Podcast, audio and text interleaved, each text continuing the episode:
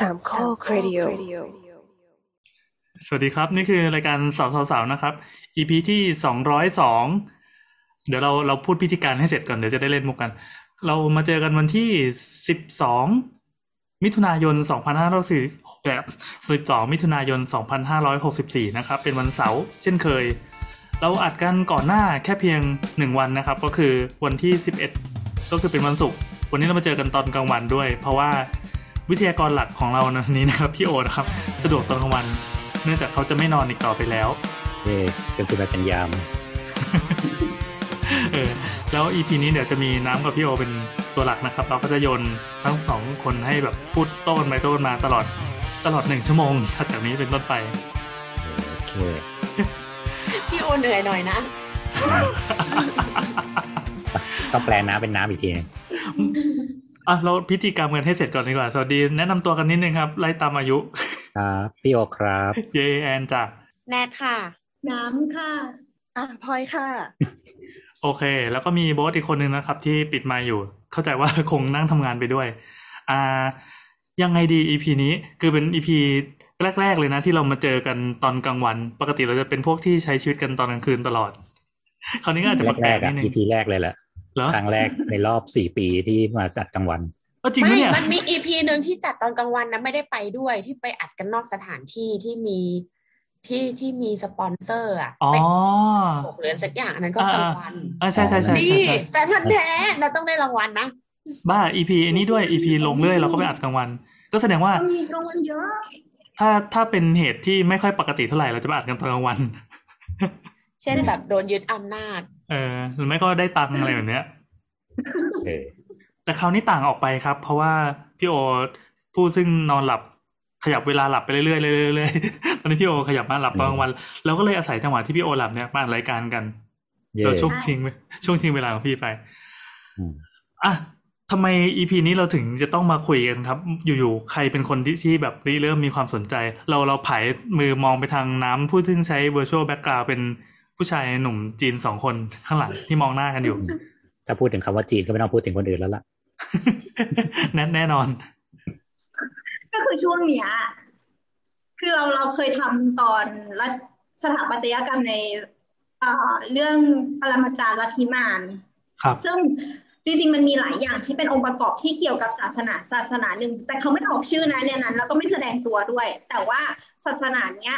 มันคือรากฐานของความคิดทุก อย่าง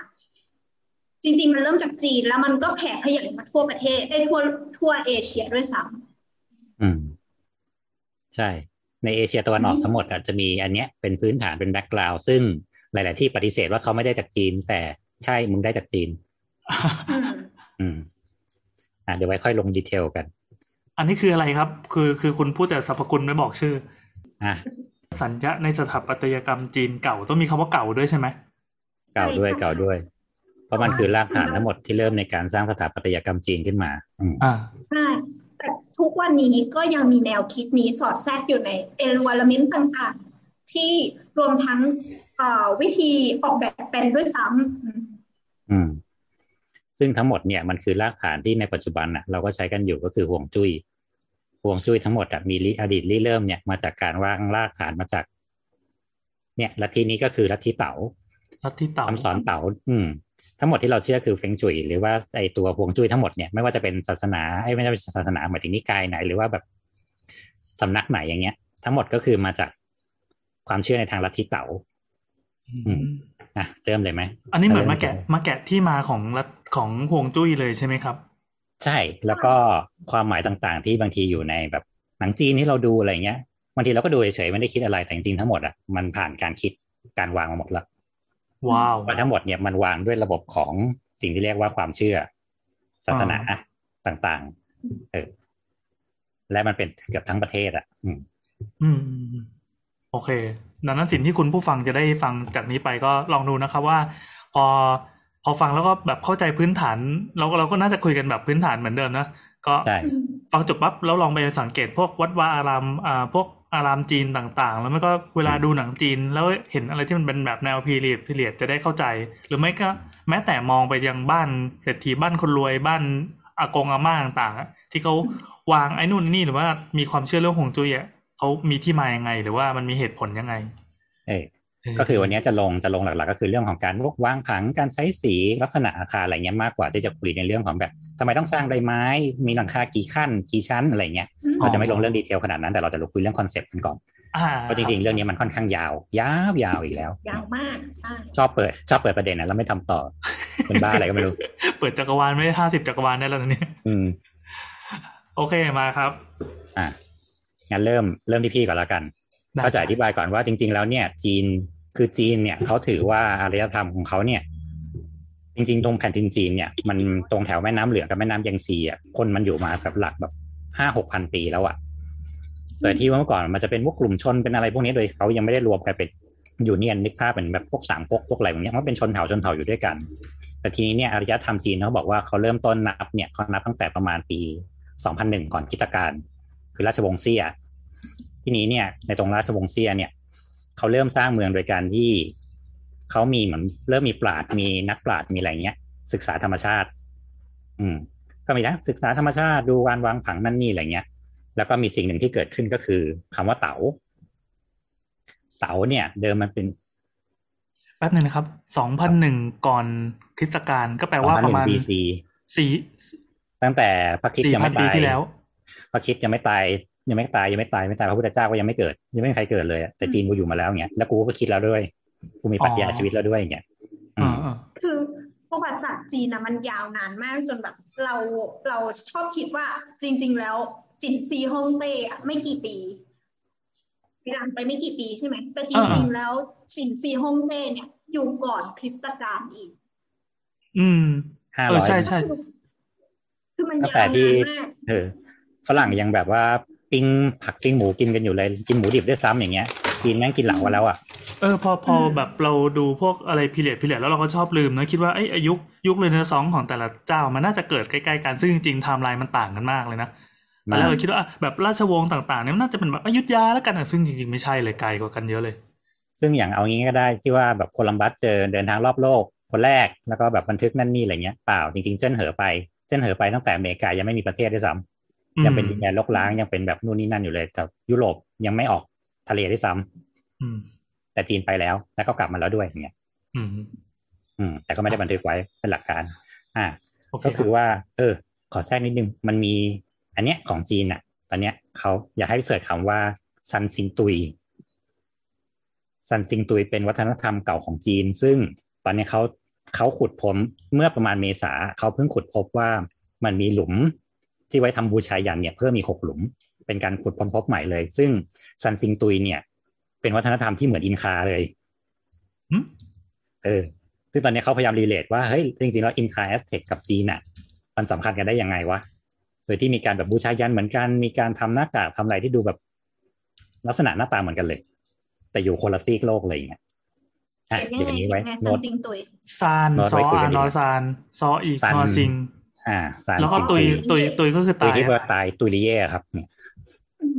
S A N X I N G แล้วก็ D U I ครับอืมไว้เดี๋ยวอันนี้ไว้ที่หลังแล้วกัน อันนี้บอกไว้ก่อนว่าจริง ๆแล้วเนี่ยจีนมันอยู่เก่ากว่านั้นอีกโอ้ห้าพันก็ก็เลยไปอีกแล้วตอนเนี้ย ตอนนี้ก็เลยมีหลักฐานเพิ่มว่าเฮ้ยจีนไม่ได้อยู่แค่ตรงห้าพันแล้วนะอ่ามันไปอีกนะอ่าอ่าอ่าเอออะโอเคอะงั้นเราเราเรากลับมาที่คอนเทนต์เมื่อกี้ก่อนคืออะช่วงประมาณเกลับมาที่สองพันเราหกลันึ่บงมาที่เต๋าก่อนครับ เต๋าครับคือมันเป็นความเชื่อของกลุ่มคนที่อยู่ตรงนั้นแหละเต๋าคืออะไร ถ้าใครบอกเต๋าคือสมชายถูกก็ต่อยดีไหมเนี่ยยังไม่มีใครคิดเลย ไม่ไม่ฉันเชื่อว่าทุกคนต้องคิด ทุกคนต้องกันปากไม่มี เตรียมมาเล่นเลยเนี่ย เต๋าเขาบอกว่าเต๋าคือมัคคาเต๋าคือวิถีธรรมชาติ เต๋าคือทุกสิ่งทุกอย่างที่เราไม่ต้องสามารถอธิบายได้ การเกิดแก่เจ็บตายลมดินฟ้าอากาศนั่นคือเต๋าและลัทธิเต๋าก็คือการทำยังไงก็ได้ให้อยู่กับเต๋าด้วยความราบเรียบ นี่ออกไหมก็คือการอยู่กับธรรมชาติ ให้ได้ดีที่สุดเอ่อนี่คือคอนเซ็ปต์ของลัทธิเต๋าพี่ช้าๆนิดนึงครับ ตามไม่โอเคทันเดี๋ยวเราเราต้องค่อยๆปรับโหมดคือพอพอพอเข้าสู่แบบวรรณกรรมจีนแล้วเราจะงงอะ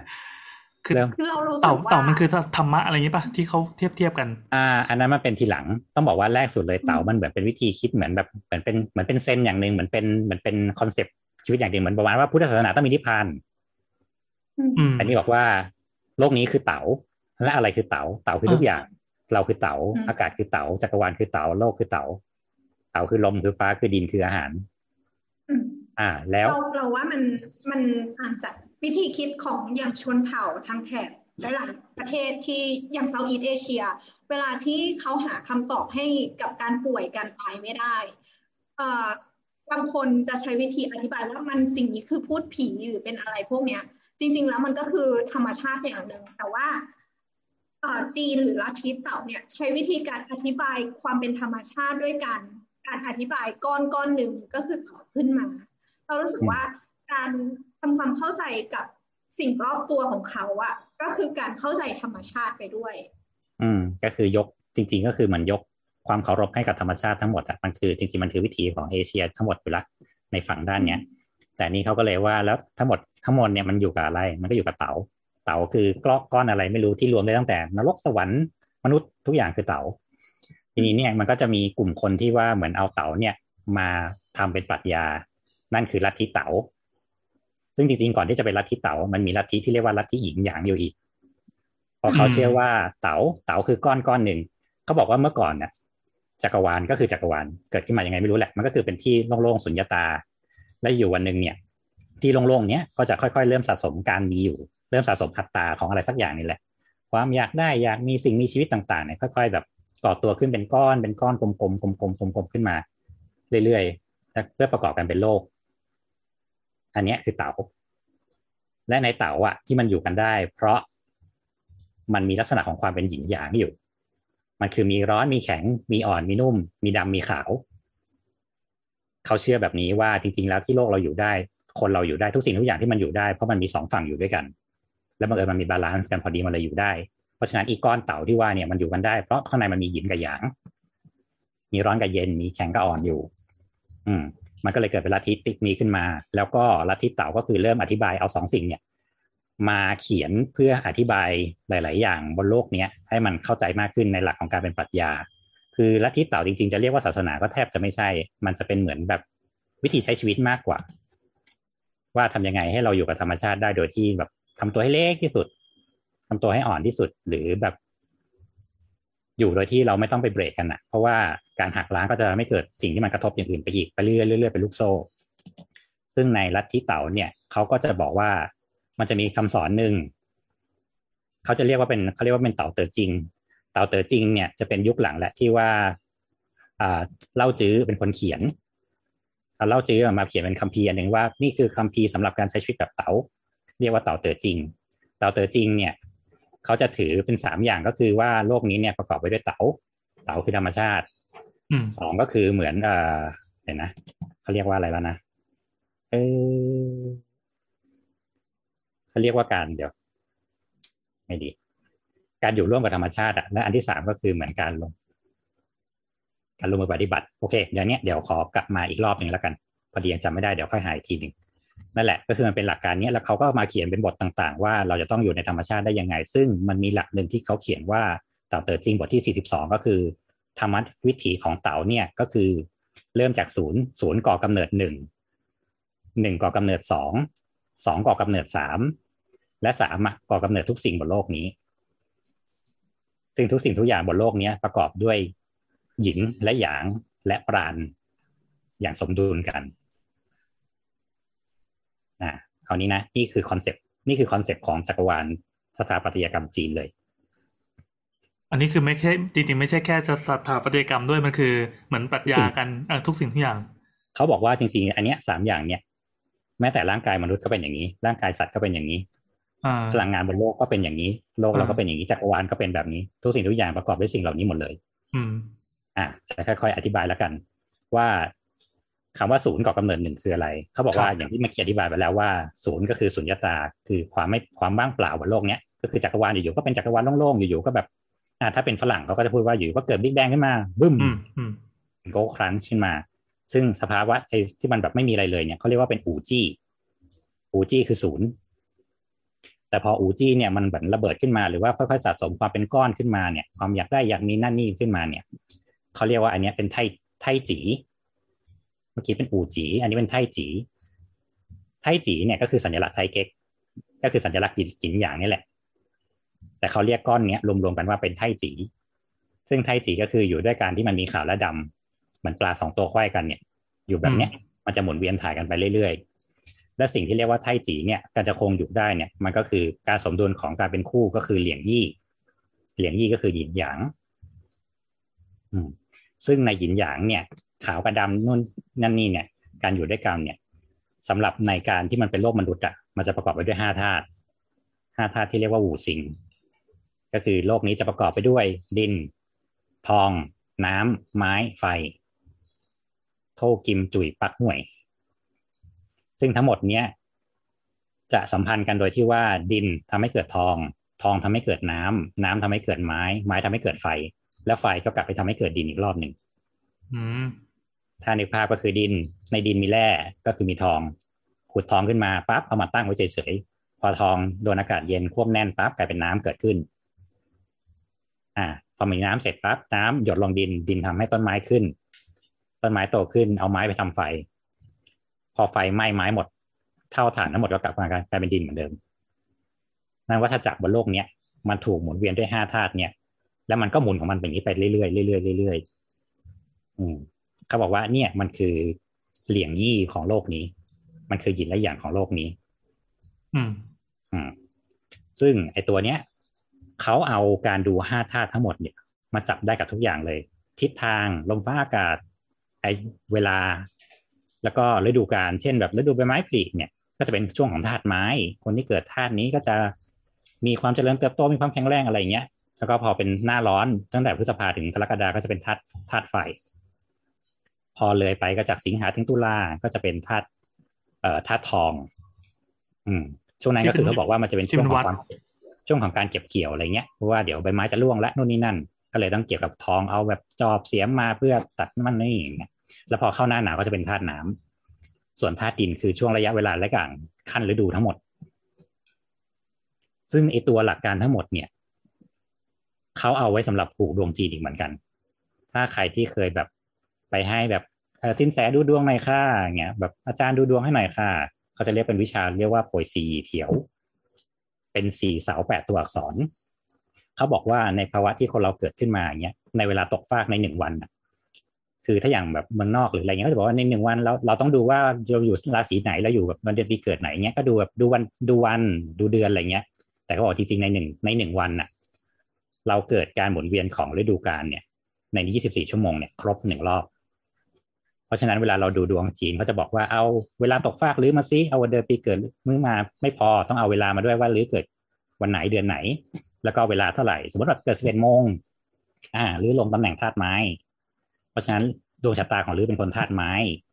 เกิดวันที่เท่าไหร่แล้วเขาก็นับเขาก็มีวิธีนับของเขาว่า วันเป็นวันธาตุไม้ธาตุดินธาตุอะไรเงี้ยเออปีอะไรยังไง นี่คือ แล้วเขาเอาทั้งหมดเนี่ยมาเพื่อดูดวง อืมแล้วมันก็จะมีแบบพวกที่สินแสที่พอดูไปอย่างนี้เราก็จะบอกว่าอ๋อคุณขาดธาตุนี้ธาตุนี้เป็นเพราะว่าให้วันเดือนปีเกิดของเราอะมันลงธาตุซ้ำๆกันจนไม่เกิดการหมุนเวียนของวัฏจักรในร่างกาย อืม มันซึ่งก็จะนำมาซึ่งความป่วยอะไรประมาณเนี้ยใช่ คือเขาก็จะมีว่าสมมติว่าอย่างวันเสาร์แรกเขาจะเขาจะเหมือนว่าในเวลาการดูดวงจีนอะเขาจะแบ่งเป็นสี่คอลัมน์สี่ช่องปั๊บปั๊บปั๊บมีเลขบนและเลขล่าง ตัวหนังสือบนตัวหนังสือล่าง ตัวหนังสือบนน่ะ คือเวลาเกิดของเรา ตัวหนังสือล่างอะ ก็คือเหมือนอ่าช่องที่มันไปตกว่าเราเกิดในในตัวคาบไหนของมัน เช่นข้างบนเป็น เป็นธาตุว่าสมมติเราเกิดธาตุไม้ข้างล่างอะจะเป็นเรื่องของราศีเช่นสมมติว่าเราเกิดธาตุไม้ในปีมะแม่มะแม่เป็นไฟข้างบนเป็นไม้ เพราะฉะนั้นเจ้าดวงชะตานี้เนี่ย จะไม่ได้รับไฟ้าส่งเสริมละเออก็คือในเมื่อมึงเป็นไม้แต่กูข้างล่างเป็นไฟเพราะฉะนั้นไฟก็จะพยายามแบบถ่วงไม้ได้ซ้ำอย่างเงี้ยนั้นคุณอาจจะต้องคนพยายามมากหน่อยกับชีวิตอะไรเงี้ย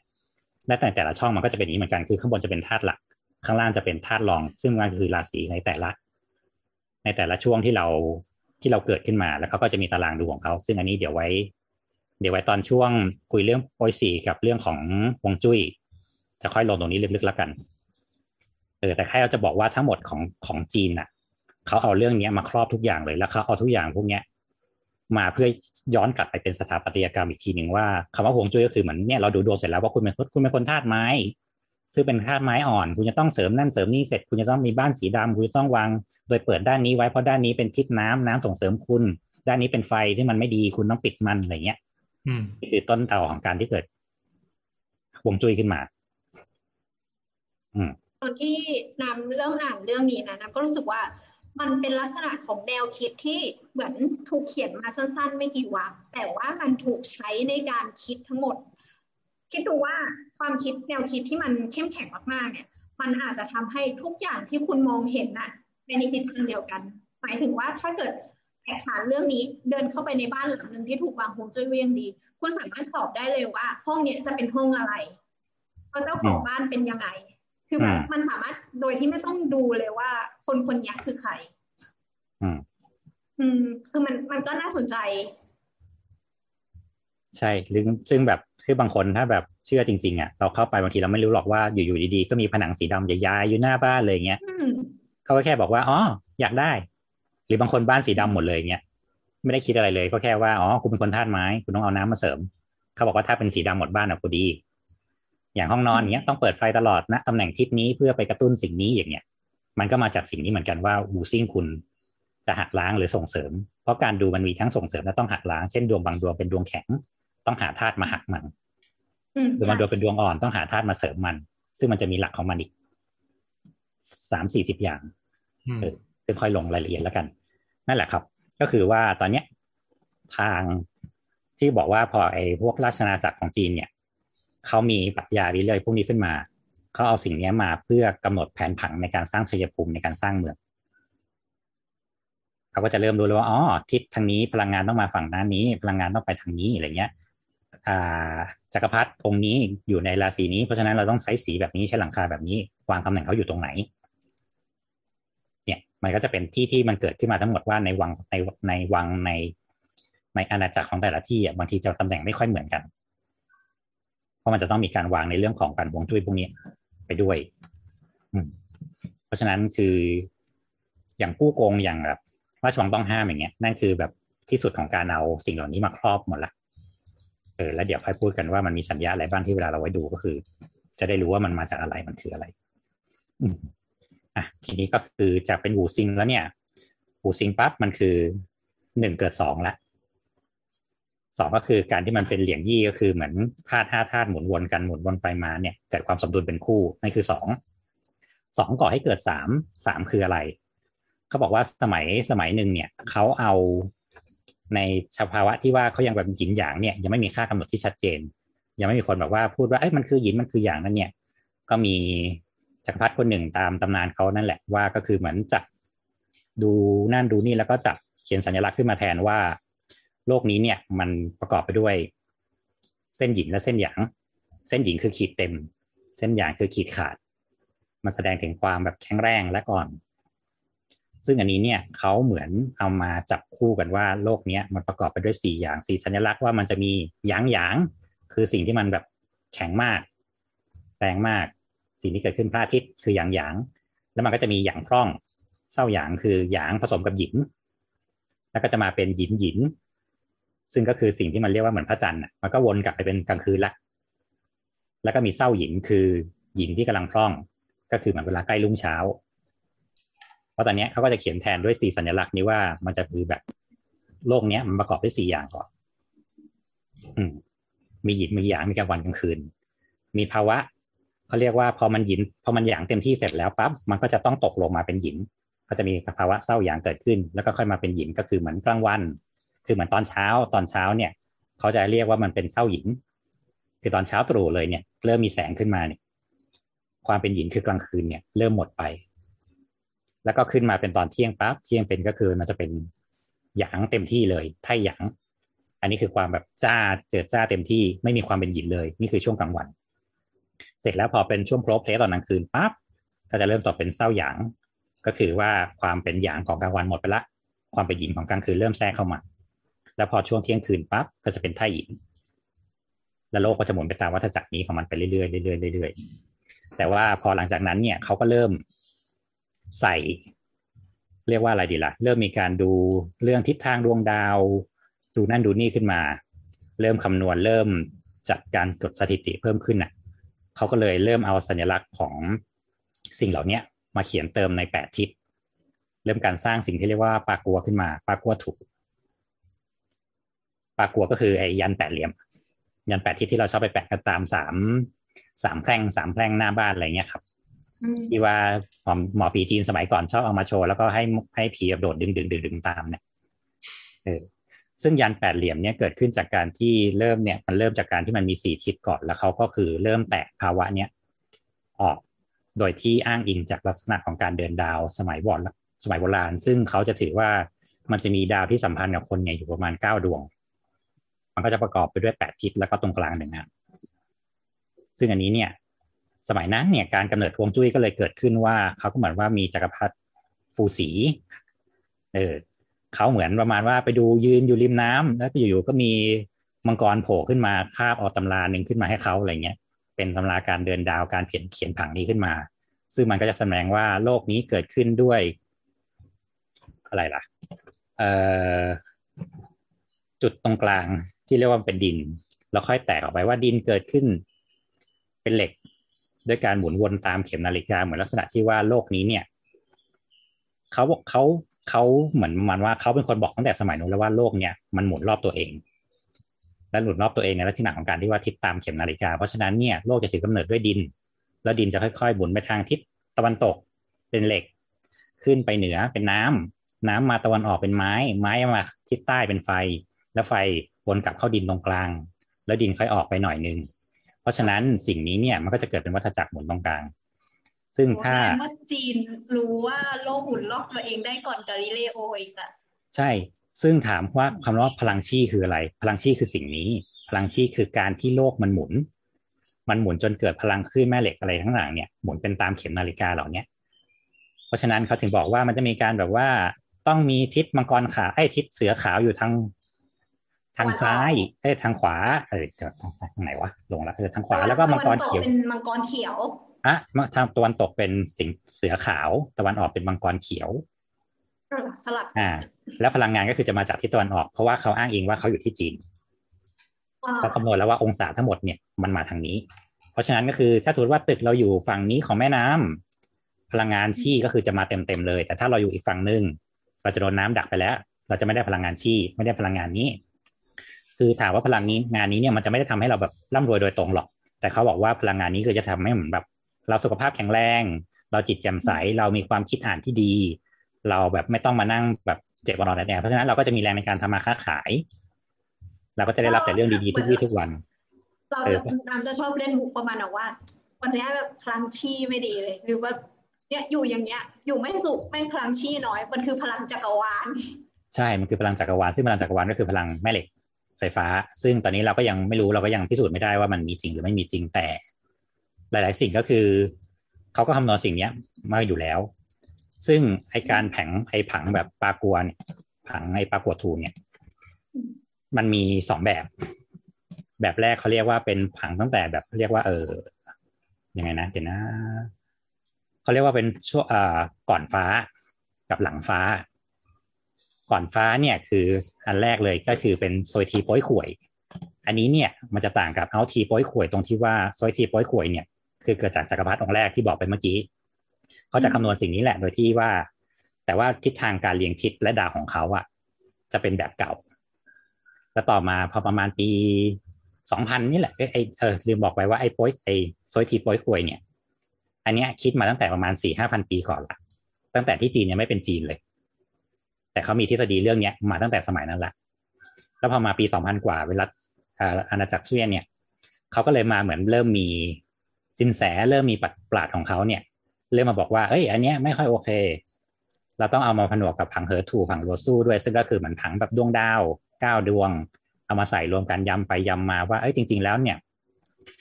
ปกติพลังงานชีเนี่ย มันจะต้องวิ่งจากใต้มาเหนือนะ เพราะฉะนั้นต้องกลับทิศเอาทิศใต้ขึ้นข้างบนทิศเหนือลงข้างล่างอะไรเงี้ย ซึ่งมันก็จะ ตามตามสมัยนี้ตามวิทยาศาสตร์สมัยนี้ก็คือพลังงานคลื่นแม่เหล็กไฟฟ้าจะวิ่งต้องวิ่งจากขั้วโลกใต้มาขั้วโลกเหนือคืออันนี้เราเข้าใจว่ามันมันเริ่มต้องมีสินแสหรือว่าผู้รู้หรือนักปราชญ์แล้วเพราะว่าไอ้ความรู้เนี่ย มันมีความแตกแขนงแล้วก็มันมีอาจารย์เยอะๆหลายหลายทฤษฎีกันเกิดขึ้น การที่เขามีอาจารย์ต้องมาคอยดูเนี่ย เป็นเพราะว่ามันต้องขมวดความรู้มาด้วยกันแล้ว ทีนี้การขมวดแต่ละครั้งมันก็ทำให้เกิดความรู้ใหม่ทุกครั้ง เป็นหยินหยางอีกแล้วอะอืมซึ่งก็คือมันก็นั่นแหละหนึ่งคือสมัยก่อนคนจีนเขาก็เยอะอยู่แล้วอะสำนักปราชญ์เขาก็เยอะรบกวนพี่โอขมวดอีกรอบได้ไหมเดี๋ยวก่อนเดี๋ยวสรุปไปอีกทีแล้วกันอะโอเคเดี๋ยวขอพูดให้จบตรงนี้แล้วกันเป็ดก่อนคือเออจะบอกว่ามันจักรวาลใหญ่มากคือที่พี่โอพูดมาเนี่ย นี่คือแบบรองพื้นเท่านั้นนะคะ นี่ยังไม่เริ่มฮวงจุ้ยเลยนะ ซึ่งยังไม่ได้เข้าเลยนะ ยังไม่ได้เข้าเลยนะ อันเนี้ยคือแบบพื้นนี่เบคือเบ basic มาก basic instinct มากเลยนะเออซึ่งซึ่งก็คือว่าสมัยก่อนอะเหมือนเขามีสำนักเยอะอะแล้วมันก็มีคนที่แบบเหมือนกูนั่งดูดาวกูก็ดูดาวอย่างเดียว ซึ่งในจีนอย่างที่บอกว่าสมัยจีนอะเขาปีเจิ้งเหอซึ่งเขาเดินทางรอบโลกได้เพราะเขามีแผนที่ดวงดาวเรียบร้อยแล้วนั่นหมายความว่าเขามีราชสำนักที่กูดูแต่ดวงดาว แล้วกูก็จดเป็นบันทึกแล้วว่า ณวันนี้เดือนเวลานี้ของเดือนนี้อะบนดาวดวงฟ้าต้องดูทางไหนเพ ราะว่าทิศอไหนยู่ในคือทิศไหนทะเลอะมันมันดูทิศยากกว่าอืมการดูทิศบนพื้นดินเนี่ย เรายังอาจจะมีภูเขาให้แบบเป็นเป็นเป็นมาร์คให้เราดูได้อะไรอย่างเงี้ยอืมแต่ว่าทะเลซ้ายก็ทะเลขวาก็ทะเลสิบลี้ก็ทะเลตรงไหนก็ทะเลหมดสิ่งที่ดูได้คือเงยหน้ามองฟ้าตอนกลางคืนเท่านั้น มันคือการบอกทิศอืมใช่ ซึ่งซึ่งอย่างที่บอกว่าตอนแรกอะเขาแบ่งเขาแบ่งโลกนี้ออกเป็นแค่สี่อย่างใช่ไหมว่ามีหยินหยางอะไรแค่เนี้ยแต่พอวันหนึ่งเขาผลิตไอตัวเข็มทิศได้อะ เขาก็เริ่มแตกให้มันเป็นแบบเนี้ยเขาก็เริ่มมาเป็นแปดทิศแล้วว่าจริงๆโลกนี้มันไม่แค่สี่ทิศแบบทิศเหนือใต้ตะวันออกตะวันตกมันมีเฉียงด้วยเว้ยตอนเนี้ยเขาก็เลยว่าเอาสิ่งเหล่านี้มาพัฒนาว่า จากขีดสองขีดที่เขียนแค่ว่ามีหยางกับมีหยิน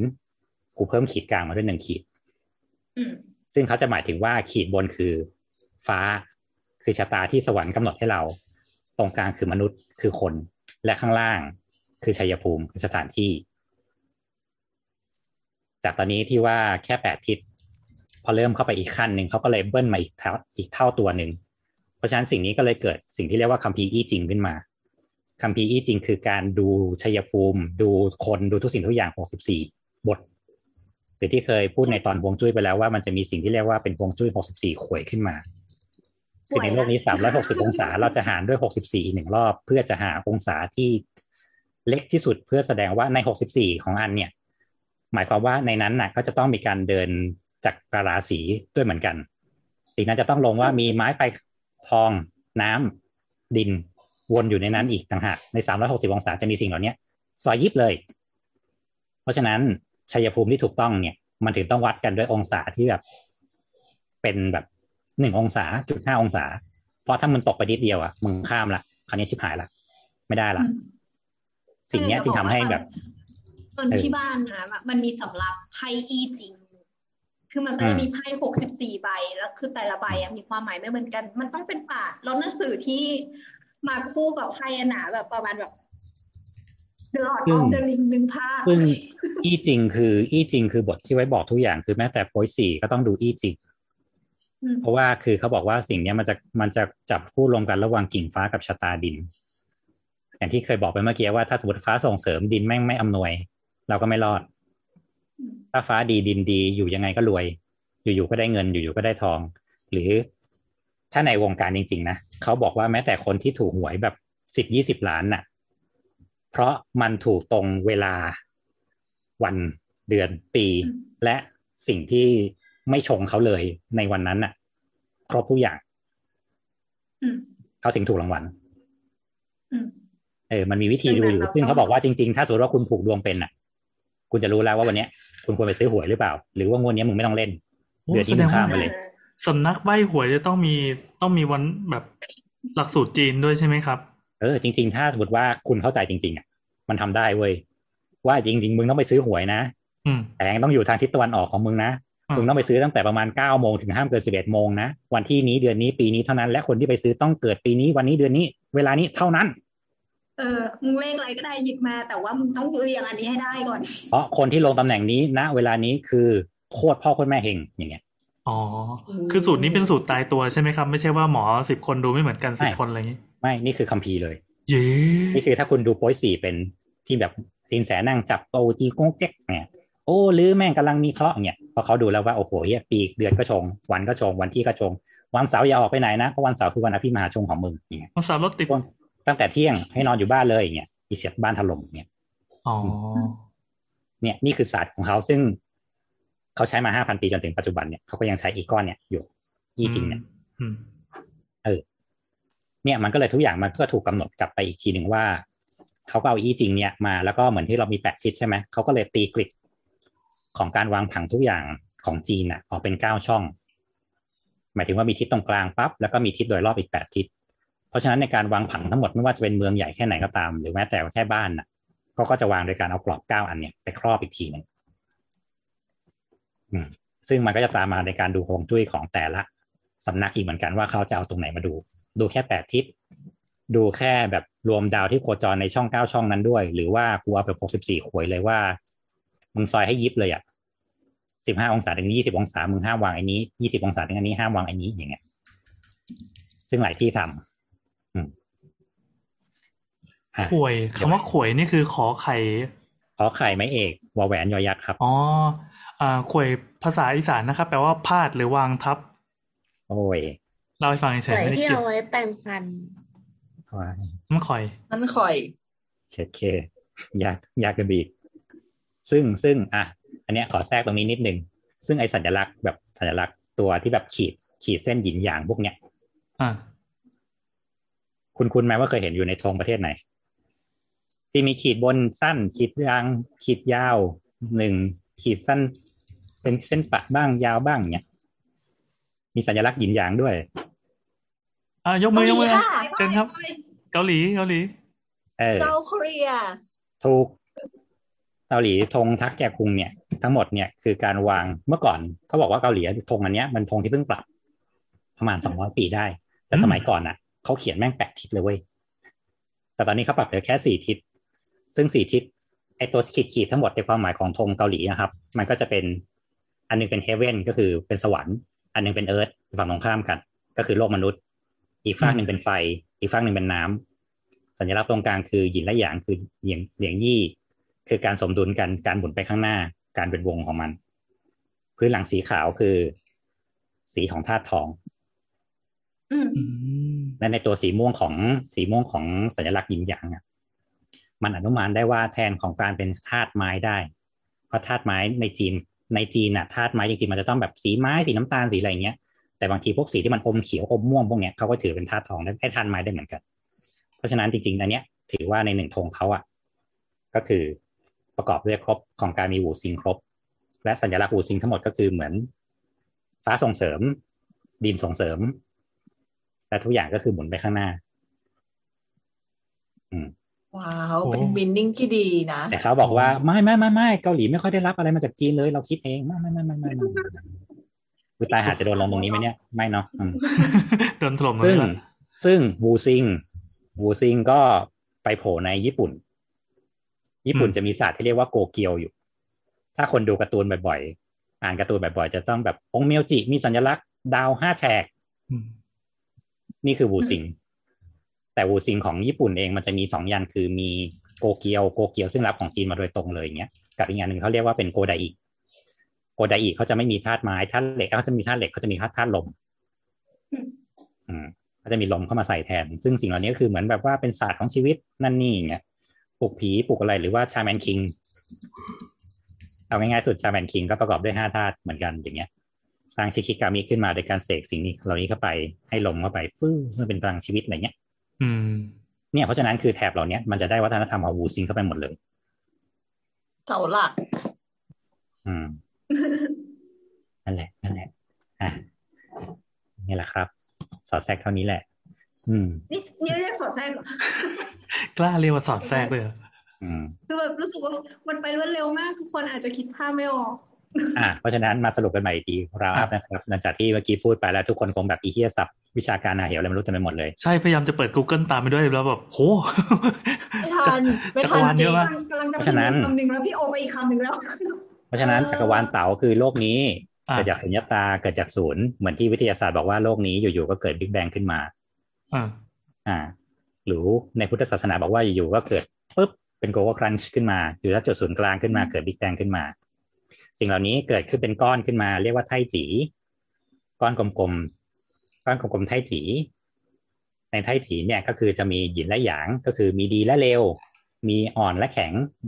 มีดำและขาว มีผู้ชายและผู้หญิงหมุนวนอยู่ในนั้นฟึบฟับฟึบฟับถ้าตามตำนานเขาก็จะบอกว่ามียักษ์ฝานกูบผ่าครึ่งปุ๊บเอาหยินเป็นท้อง เอาหินเป็นดินเอาหยางเป็นท้องฟ้าอะไรเงี้ยก็จะมีตำนานของยีนอีกซึ่งมันก็ทำให้เกิดโลกนี้ขึ้นมา ซึ่งโลกนี้ก็จะสมดุลในการที่ว่า ความคอนทราสต์ของมันสองอย่างเนี่ยจะต้องหมุนไปเรื่อยๆ เพื่อให้เกิดสมดุล โลกนี้จะเป็นสิ่งเดียวกันไม่ได้ อันนี้เรียกว่าเหลียงยี่ และในเหลียงยี่เนี่ยก็คือประกอบไปด้วยห้าธาตุซึ่งในห้าธาตุนี้ก็จะหมุนวนไปเรื่อยๆด้วยพลังงานของชีพลังงานของโลกเนี่ยจะหมุนให้ห้าธาตุเนี่ยหมุนไปเรื่อยๆไม่มีที่สิ้นสุดอืมซึ่งในหาห้าธาตุเนี้ยเราสามารถเขาเรียกว่าอะไรเลยล่ะในห้าธาตุเนี้ยมันประกอบไปด้วยสิ่งที่เรียกว่าเกื้อหนุนนะสามอย่างคือฟ้าดินและคน เพราะฉะนั้นก็คือตามคำสอนของเต่าที่บอกว่าศูนย์เกิดหนึ่งหนึ่งเกิดสองสองเกิดสามสามเกิดอนันต์นั่นหมายความว่าในลักษณะของการที่สามขีดเนี่ยทำให้เกิดทุกสิ่งบนโลกนี้เพราะฉะนั้นสิ่งเหล่านี้ก็คือเกิดด้วยอนันต์ที่แบกรับหยินและหยางไว้ด้วยกัน นั่นคือหมายถึงทุกสิ่งทุกอย่างจะต้องมีหยินและหยาง อืมสามนิ้วไม่ใช่อันนี้คือหยินและหยาง สมมติว่าสถาปัตยกรรมก็ได้ ถ้าบ้าน อ่า ถ้าบ้านเป็นดิน มันก็เป็นหยินก็เป็นหยางแล้วเนี่ย มันจะต้องมีหยินก็คือคนที่อยู่ข้างในอืมคือความอ่อนไหวการอ่อนนุ่มการระบายอากาศการนั่นการนี่อะพลอยว่า ถ้าเกิดว่าบ้านอะเป็นหยินใช่ไหมอืมก็คือความเย็นเย็นๆนึกออกปะบ้านที่ถูกทิ้งรกรางไว้อะ มันก็เลยให้ความรู้สึกของแบบพลังหยินเยอะเก็ตปะถูกใช่ ซึ่งก็คือ อย่างที่บอกไปเมื่อกี้สมมติว่าบ้านคือหยางคนข้างในคือหยิน แต่ถ้ามองกลับอีกทีนึงบ้านที่มีคนอยู่ นั่นคือได้รับพลังงานความร้อนจากคนอ่าบ้านนี้จะสะสมพลังงานหยางไว้ บ้านนี้จะดี บ้านล้างบ้านที่ไม่มีคนอยู่ ที่เราบอกว่าทิ้งไว้สักพักไอ้เทียเก่าเร็วชิบหายเพราะบ้านนี้ไม่ได้รับการเติมหยางเข้าไป บ้านนี้มีแต่หยิน เพราะฉะนั้นวงจรนี้ไม่สมดุลละเมื่อไม่สมดุลปั๊บมันก็จะเกิดความเสื่อมขึ้นในธาตุที่อยู่ตรงนั้นทั้งหมด เพราะมันขาดพลังงานหยางจากคนเข้าไปอืม เพราะฉะนั้นบางอาคารบางอย่างที่เรารู้สึกว่าเข้าไปแล้วไอ้เหี้ยเย็นชิบหายเลย กับอีกอาคารหนึ่งเข้าไปแล้วร้อนชิบหายเลยอย่างเงี้ยมันมีหยินและหยางแบบนี้อยู่ด้วยหยินหยางคือคนหยินคือผี มันมีใช่ผีอซึ่ยู่งต่างหากล่ะซึ่งในทางในทางเมื่อก่อนเวลาสินแสเขาดูอะไรเงี้ยว่าบ้านนี้ดีไม่ดีหรือแบบเนี้ยบ้านนี้หยางไปอยู่ไปก็ร้อน เดี๋ยวมึงก็ตีกัน อืมเพราะว่าอืมในตำแหน่งมันสมมติว่าเปิดทางไฟมากเกินไป คุณมีความแข็งมากเกินไปคุณแบบ ไม่มีสิ่งที่เรียกว่าเหมือนความเป็นหยินเข้ามาแทรกเลย เช่นแบบกูมีทั้งไฟกูมีเหล็กกูมีไม้กูมีใช่ใช่ใช่อะไรไปหมดแต่กูไม่มีน้ำกูไม่มีต้นไม้อะไรเงี้ยก็ไม่ได้ คุณก็ต้องอยู่ให้ครบ คุณต้องอยู่ให้สมดุล อย่างบ้านสมมติบ้านในเมืองอย่างเงี้ยทาวน์โฮมอย่างเงี้ยเข้าไปเสร็จปั๊บคุณมีแต่ปูนคุณมีแต่ดิน คุณมีไฟเต็มบ้านเลยเพราะว่าคุณเปิดไฟเนี่ยซึ่งก็เป็นสัญลักษณ์ของไฟไฟแม่งเสริมดินเข้าไปอีกฮะเพิ่มความแข็งเข้าไปอีกอีเหี้ยอย่างชิบหาย บ้านนี้ไม่มีหน้าต่างอืม ไม่ได้รับการถ่ายเทอากาศอ่าไม่มีต้นไม้ให้เห็น ไม่มีน้ำไม่มีอะไรเลยอย่างเงี้ยบ้านนี้จะแห้งอยู่ไปแล้วก็จะแบบรู้สึกแบบ ร้อนอึดอัด ไม่ชอบ เราจะรู้สึกแบบใจร้อนตลอดเวลาหงุดหงิดอย่างบางบ้านแบบแต่จริงๆมันก็มีคำอธิบายของวิทยาศาสตร์ออกมาว่าถูกเป็นเพราะว่าคุณมันไม่มีสีเขียวอยู่เลยไงเออเออมันก็เป็นโรคที่เรียกว่ามันเป็นโรคของ introvert โรคที่เหมือนคนสมัยนี้ที่ต้องถูกกักตัว มันก็จะรู้สึกว่าแบบ จ่อยซึมเศร้าแบบปวดหูโดนกดทุกด้านโดนกดหมดเลยเงี้ยไม่ได้เห็นความโล่งความแจ้งไม่เห็นต้นไม้ไม่เห็นเลยเลยกลับกันในทางบ้านที่มันเป็นอย่างเยอะคุณไม่มีหน้าต่าง คุณไม่มีแสงเข้ามาเลยเงี้ยชื้นลาขึ้น เป็นโรคปอดนั่นนี่บลาบลาแล้วก็จะเริ่มแบบจิตหลอนเห็นผีเห็นสางนั่นนี่มากมาย เสพปลาเข้าไปเยอะเน็บลาไปเยอะถูกใช่ เนี่ยก็คือ บ้านนี้มีหยินเยอะ อะ คุณอาจจะเจอผีบ่อย แต่ไม่ใช่หรอกเพราะว่ามันมืด คุณมีมุมมืดเยอะคุณก็หลอนอืมจิตคุณไม่ค่อยดีแล้วคุณก็หลอนเป็นต้นอืมอืมเพราะฉะนั้นสิ่งนี้พอสามสิ่งเกิดทุกสิ่งทุกอย่างบนโลกนี้อะแม้ในนี้ก็ได้คอมพิวเตอร์อย่างเงี้ยคอมพิวเตอร์เฉยๆอะมันก็เป็นฮาร์ดแวร์มันก็เป็นหยาง ถ้า you ไม่มีซอฟต์แวร์ที่เป็นหยินน่ะมันก็รันไม่ได้จืดแต่ you คุณโอเคมีแต่แผ่นโปรแกรมคุณมีแต่ซอฟต์แวร์คุณมีแต่หยินน่ะคุณไม่มีหยางคุณไม่มีเครื่องใส่คุณไม่มีเครื่องเล่นซีดีอะคุณก็ทำไม่ได้เพราะอืม เหมือนกันโค้ดทุกสิ่งทุกอย่างบนโลกนี้มันเลยแบบเขาว่าเครื่องเล่นยินหยางยินหยางยินหยางไปหมด อะโลกนี้ก็เลยบอกว่ามีชายและหญิง ซึ่งโอเค สมัยนี้ เราก็รู้เนาะว่ามันมีมากกว่านั้น แต่สุดท้ายอะมันก็ต้องมีหยินและหยางฝั่งหนึ่งที่แข็งกว่าและฝั่งหนึ่งที่อ่อนกว่าอยู่ดี เพราะฉะนั้นเรื่องเพศก็อาจจะไม่ใช่ประเด็นทั้งหมดในการที่จะแสดงออกถึงความเป็นหยินและหยาง แต่อยู่ไว้ว่าเราจะเป็นคนแข็งของในความสัมพันธ์นี้ หรือเป็นคนอ่อนในความสัมพันธ์นี้อย่างเงี้ย อ๋อมันมันไม่ได้ฟิกว่าผู้ชายต้องแข็งเสมอผู้หญิงต้องอ่อนเสมอเนี่ยเหรอครับ ไม่อะหมายหมายความว่าจริงๆแล้วแต่ว่าไอ้ไอ้เต่าเนี่ย มันก็เป็นปิดาแห่งปิตาธิปไตยอยู่นะก็เนี่ยอยู่บ้านใยุคน่ะสมัยนั้นโบยังสั่งทุกอย่างเลยแอนยังตามเลยอะอ๋อนี่เรื่องจริง โบเป็นอย่างไงแย่แอมหญิงไงอืมเออจริง เลยอยู่กันได้ไงเพราะถ้าเป็นอย่างทั้งคู่อย่างเงี้ยก็ตายเป็นหญิงทั้งคู่ไม่พูดกันเลยก็ตาย อืม อันนี้มันเป็น personality ด้วยใช่ไหมครับมันคือไม่ใช่ใช่ว่าไม่ใช่ฟิกว่าตำแหน่งหญิงจะต้องเป็นผู้ชายอะไรแบบนี้ คือตามตามทฤษฎีอะสมัยนั้นอะเขาคงมีแค่นั้นแหละเขาก็คงไม่มีอืมบอกว่า โอ้ยนี่คือทอมนี่คือดีนี่คือตุ๊ดนี่คือแบบนั่นนี่อะไรเงี้ยอืมคือผู้หญิงจิตใจชาย ผู้ชายจิตใจหญิงก็มีอืมเยอะอีกอย่างเงี้ย ซึ่งมันก็เลยเป็นว่าเรียกว่าเป็นภาวะแห่งความแข็งอ่อนดีกว่า ว่าในความสัมพันธ์เนี้เราเป็นแข็งหรือเราเป็นอ่อน บางทีก็แข็ง บางทีก็อ่อน มันต้องสลับกันแข็งแข็งไม่ได้หรอกชนกันตายเลยครับหน้าบางเอาปิดหน้าทำไมล่ะน่ะ อ่อนๆก็ทำอะไรไม่ได้ อืม อืม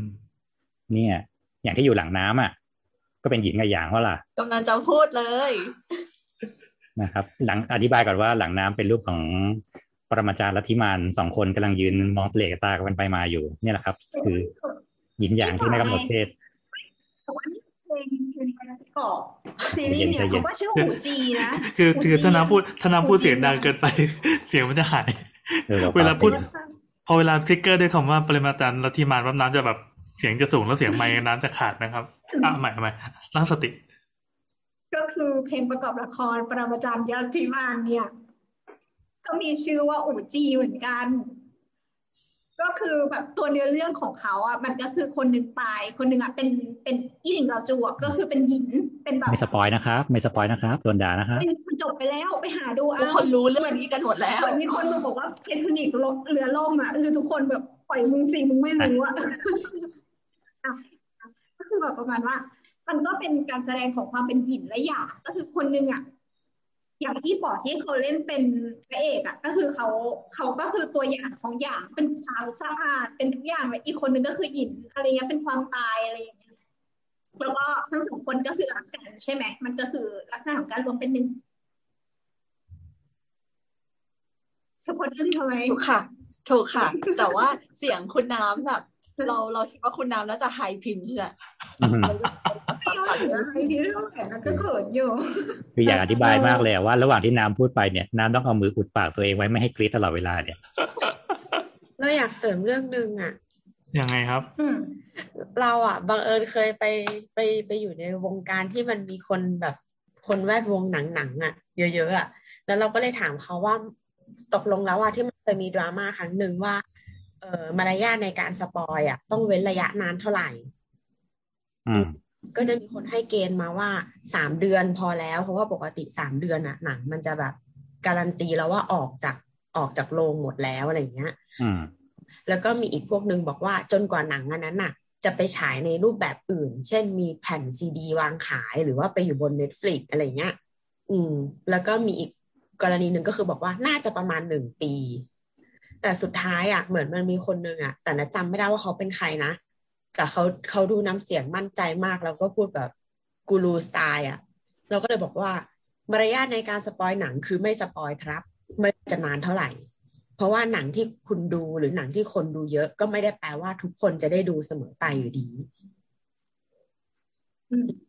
แล้วเขาก็เลยบอกว่าแบบแล้วการ spoil อะ บางทีมันทำให้หนังเรื่องนั้นน่ะ ไม่สนุกไปแล้วอีกเลย รวมถึง อันนี้รวมถึงรวมถึงการที่แค่บอกว่าหนังเรื่องนี้หักมุมนะหรือว่าเป็นการใช่ spoil แล้วมเออเออเออเออที่บอกว่าหักมุมอะ จริเองอแต่แต่สำหรับเราอะมันพูดยากเพราะเราอะชอบดูหนังหักมุม แล้วอืมเราจะหารีวิวหาหนังที่เราชอบอะ เราก็ต้องหา keyword ว่าเอ้ยหนังเรื่องนี้หักมุมนึกออกปะแล้ว แบบคือมัน contrast กันว่าเราจะรีวิวหนังที่หักมุม หรือเราจะหาหนังที่หักมุมยังไง ให้ไม่ spoil ตัวเองว่าหักมุมอะไรอย่างเงี้ยอืมคือถ้านี่ส่วนตัวนะ จะบอกว่าอยากให้เขียนก่อนนะว่า เนื้อหานี้มีการสปอยนะ ถ้าคุณอยากอ่านคุณอ่าน ถ้าคุณไม่อยากอ่านคุณข้ามอืมแต่ขอเลยไอ้ประเภทเหมือนพาดหัวมาว่า ไอ้เฮียนี่ตาย ซึ่งแบบกูแค่รูดขึ้นมากูก็เห็นแล้วไอ้เฮียนี่ตายอย่างเงี้ย แล้วแล้วเราอะก็เลยคิดว่า เฮ้ย หรือจริง ๆ อะ ถ้าเราเจอคนที่ชอบหนังหักมุม เราสามารถช่วยเขาได้ง่าย ๆ เราแนะนำหนังที่ไม่หักมุมให้เขา แต่เราบอกเขาว่ามึงเรื่องนี้หักมุม พอเขาดูจนจบเขาจะแบบมาเดอร์ฟักเกอร์มันไม่หักมุมอีนัทหักมุมกูเพราะอีนัทบอกว่าเรื่องนี้หักมุม แต่มันไม่หักมุมอืมก็จะแต่หักเขาจะหักมุมหรือเปล่าว่าเอาไงเออจะหักเราหรือเปล่าสิเราก็ไม่รู้คุยกับแม่งบล็อกไปเลยอีกอะมัอืนมเป็นวิธีที่ครับเจ๋งดีป่ะตอนแรกก็ไม่งงอะตอนนี้งงละ อืม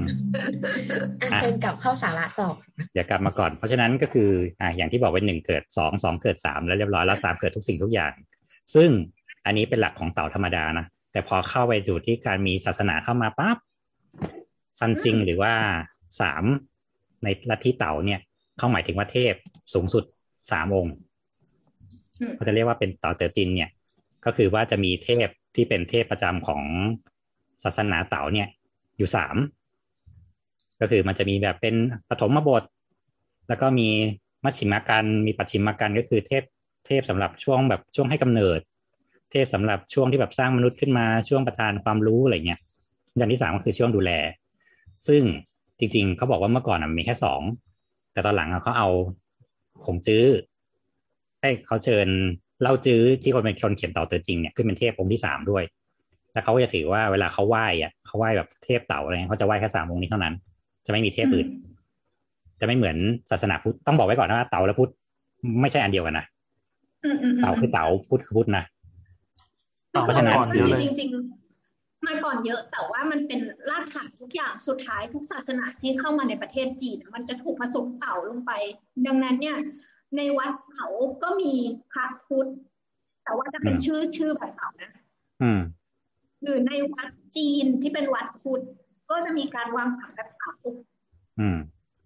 สิ่งนี้มันจะถูกผสมกันไปแล้วอย่างกลมกลืนด้วยแล้วอาจจะแยกยาก ใช่ก็คือเหมือนจริง ๆ แล้วเต่าเป็นพื้นฐานสมมติพุทธเข้ามาปั๊บอย่างเงี้ยอ่าตำแหน่งนี้ต้องไหว้ฟ้าดิน ตรงนี้กูเอาพระตั้งปั๊บมันคือความศักดิ์สิทธิ์มันคือนู่นนี่นั่น แต่ทั้งหมดยังอยู่ในกรอบของสิ่งที่เรียกว่าหูซิง หรือการวางผังว่าตรงนี้ควรวางควรวางศักดิ์ของศักดิ์สิทธิ์ตรงนี้ควรวางของไหว้เออซึ่งมันก็เลยกลายเป็นจริงๆเมื่อกี้ เมื่อกี้ที่พี่โอบอกมันคือซาชิงใช่ไหมอืม คือสามเป็นหนึ่งใช่อืมสามและสามก็คือกลับมาเป็นหนึ่งก็คือ ทั้งสามองค์ช่วยกันดูแลสิ่งเดียวก็คือเต๋าอยู่ดีอืมและทั้งหมดที่บอกว่าทั้งหมดก่อให้เกิดอนันต์และอนันต์กลับมาเป็นหนึ่งก็คือ สุดท้ายแล้วทุกสิ่งทุกอย่างก็ถูกรวมกัน แล้วเราก็อยู่เป็นหนึ่งเดียวกันยินและอย่างก็ยังอยู่ในตัวเราตลอดไป ซึ่งเรื่องธาตุในอูซิงเนี่ยจะต่างกับธาตุของไทยธาตุไทยจะมีสี่ธาตุธาตุมนุษย์จะมีห้าธาตุเช่นของเราจะบอกว่าร่างกายเราคือดิน มีเลือดเป็นน้ำมีลมหายใจเป็นลม มีไฟก็คือพลังงานชีวิต พอเราตายเสร็จปั๊บไฟออกจากร่างดินกลับเป็นสู่ดิน น้ำไหลออกหมดอะไรเงี้ยลมหายใจออกหมดฟี่หมดไม่มีแล้วไม่มี เนี่ยมันจะต่างกันตรงนี้ แต่จริงๆคติมันก็ใกล้เคียงกันในหลายๆที่ทำไมเรามีสี่ธาตุนะครับ เราไปเอาตำราไหนมาตำราของเราสิครับแหมหมายความว่าอันนี้คือเราเราบิวตำราขึ้นมาเองเป็นสี่ธาตุเนี้ยเหรอ ไม่หรอกมันก็มาจากอย่างที่บอกแหละ มันก็จะไปตามเหมือนแบบเราก็ได้มาจากเขมรได้มาจากอินเดียโน่นนี่นั่นอีกทีอะเออเออว่าธาตุทั้งสี่เกิดขึ้นด้วยพระเจ้าด้วยการปั้นดินขึ้นมาเสกน้ำใส่เข้าไปเป็นเลือดประทานลมหายใจเป่าเข้าปากเราก็แบบขึ้นมาพอเรามีขึ้นมาปั๊บพลังงานแห่งชีวิตเกิดขึ้นนั่นคือไฟอะไรเงี้ยอืมเอออย่างที่บอกไงขนาดเมื่อกี้ญี่ปุ่นยังเอาแบบ เออขนาดเมื่อกี้ญี่ปุ่นเนี่ยเอาเหล็กออกเอาอากาศเข้ามาเลยไงจริงๆมันต้องมีห้า ดินน้ำลมไฟแล้วก็ใจกับตันแพลเน็ตจืดมากจืดมากทุกคนตาแบบ ซึ่งใช่ ซึ่งอะฮอลลีวูดเคยทำจำหนังเรื่อง Fifth Element ได้ไหมอืมปี90ได้ อืม เออยังไอ้ไม่เหี้ยเกิดบริษัทซึ่งในเรื่องเขาก็พูดเหมือนกันว่าโลกนี้ประกอบด้วยดินน้ำลมไฟใช่กับตันแพนเด็ดนั่นแหละ และท่าตุที่ห้าก็คือคนอืม ไม่มีคนที่ท่าตุทั้งห้ารวมมาไม่เกิดคือฟังเนี่ยจริงๆฟังดูจนจบแล้วแบบเฮ้ยมันก็ดูพยายามพยายามนะแล้วเราเราไม่ค่อยเก็ตว่าตอนจบจะมาเป็นคนได้ไง เออ ไม่ก็เลยมีความรู้สึกว่า ไอ้ที่เหลือทั้งหมดอะมันคือพยายามยัดแหละแต่ถามว่าเขามี concept ประมาณนี้ไหมก็คือถ้าเรามดศึกษาธรรมชาติอะมันก็มันก็อยู่ในทรงนี้แหละว่าพอสัตว์ตายมันก็กลายเป็นดินกลายเป็นปุ๋ยอย่างเงี้ยอ๋อน้ำไหลออกก็น้ำลมก็ลมหายใจอะไรอย่างเงี้ยอืมแต่ทางจีนก็บอกว่า การอธิบายในเชิงในเชิง ปรัชญาของเอเชีย มันดูลึกซึ้งมากเลยอะแต่เวลาอืมที่แบบ พวกตะวันตกเอาไปตีความทำหนังทำอะไรแล้วอะเขาต้องตีให้กับคนที่ไม่เคยอยู่กับสิ่งเนี้ยมาก่อนเข้าใจง่าย ๆ ดังนั้นมันก็เลยดูเป็นแบบพยายามอะจริงอืมซึ่งจริง ๆ ถามว่าลมของจีนมีไหมมี แต่ลมคือชี่ๆอืมลมคือพลัง เพราะฉะนั้นกูก็แค่มีสิ่งที่ว่าลองไว้หมดแล้วก็เอาพลังอัดเข้าไป ก็คือเอาลมอัดเข้าไป ถ้าไม่มีลมมันก็ตายอยู่ดีจบอืมมีตำราอะไรก็ไม่รู้ที่เยอะๆแบบเยอะออกมาอีกเยอะเลยอะที่มันมีสายฟ้าด้วยมีอะไรอ่าอันนี้แหละมีนี่กแหลาละงคืนกลางวันมีมีเข้าไปเป็นแบบแปดแปดอันหรือไงสักอย่าใช่งก็คือว่าอย่างที่บอกเมื่อกี้จากสี่ใช่ไหมสี่เพิ่มขีดขึ้นมาเป็นแปดเพราะฉะนั้นในแปดเนี่ยอืมก็คือมันจะมีฟ้า มีเดี๋ยวนะ ขอไล่ก่อนลืมละมี มีน้ำน้ำเป็นสิ่งแรกที่อ่าเกิดก่อน จริงๆก็คือ อันเนี้ยเขาก็คือจะไล่เป็นแปดทิศเลยก็คือเฉียน เฉียนคือทิศตะวันตกเฉียงเหนือ อันเนี้ยคือตำแหน่งของฟ้า คือตำแหน่งสวรรค์ ถ้าในทางฮวงจุ้ยจะหมายถึงพ่อ หรือว่าความคิดสร้างสรรค์ ซึ่งจะอยู่ตรงข้ามกับคุณ คุณคือทิศตะวันตกเฉียงไม่ใช่ไม่ใช่อยู่ตรงข้ามอยู่ใกล้ๆกับคุณทิศตะวันตกเฉียงใต้อันนี้จะเป็นแบบโคตรหยินเลยอย่างเงี้ยอันนี้คือจะเป็นตำแหน่งของดินจะหมายถึงแม่ เออแล้วเขาก็จะบอกว่าทิศตะวันออก เจิ้นคือตำแหน่งสายฟ้า อันนี้คือลูกชายคนโตสวินตะวันออกเฉียงใต้เป็นตำแหน่งของลมเป็นลูกสาวคนโต ตุ้ยที่ตะวันตก เป็นตำแหน่งทะเลสาบ อันเนี้ยจะเป็นลูกสาวคนเล็ก เกิ้ลที่ตะวันออกเฉียงเหนือ เป็นทิศภูเขา เป็นลูกชายคนเล็ก ขันขันคือตำแหน่งของน้ำจะเป็นลูกชายคนกลาง หลีคือไฟ จะเป็นลูกสาวคนกลาง ซึ่งตรงเนี้ยทั้งหมดอะเขาเวลาเอาไปวางฮวงจุ้ยอะเขาก็เลยจะเน้นว่าบ้านเนี้ยใครเป็นเจ้าของบ้าน จะเน้นใคร เน้นพ่อแม่ พ่ออยู่ไหนแม่อยู่ไหน ที่เขาถึงชอบบอกไงว่าแบบ อ่า ถ้าเป็นทางเหนือจะหมายถึงพ่อนะ ถ้าเป็นทางใต้จะหมายถึงแม่นะก็จะหมายถึงทิศแบบนี้แหละ ซึ่งในทางโป้ยข่วย สมมติว่าถ้าเราเอาไปดูเขียนทิศจินแสอะที่แบบโคตรพ่อโคตรแม่สินแสเลยที่มันตัวหนังสือจีนเต็มไปหมดเลยอะเขาจะเริ่มจากการที่มีจุดถึงกลางปั๊บเสร็จแล้วขั้นแรกของเขาอะคือแปดทิศคือตัวหนังสือแปดตัวนี่แหละ อืมว่าทิศนี้คืออะไรอะไรแล้วค่อยถับไปเรื่อยๆว่าเป็นแบบ แตกมาในนั้นมีอีกสามมีอีกสามซอยไปเรื่อยๆเออมันมันมันจะง่ายแล้วสุขดนาดท้ายนี้ก็ไหมคืครับอไอ้แผงผังทั้งหมดอ้าวพี่โอหลุดมันสุดยอดเลยพี่โอรุตนะก็คือ อย่างคำว่าฟงจุ้ยอะก็คือเฟิงชุยอะเฟิงชุยมันมาจากลมกับน้ำคำนี้มันมาจากลมกับน้ำอืมเฟิงชุย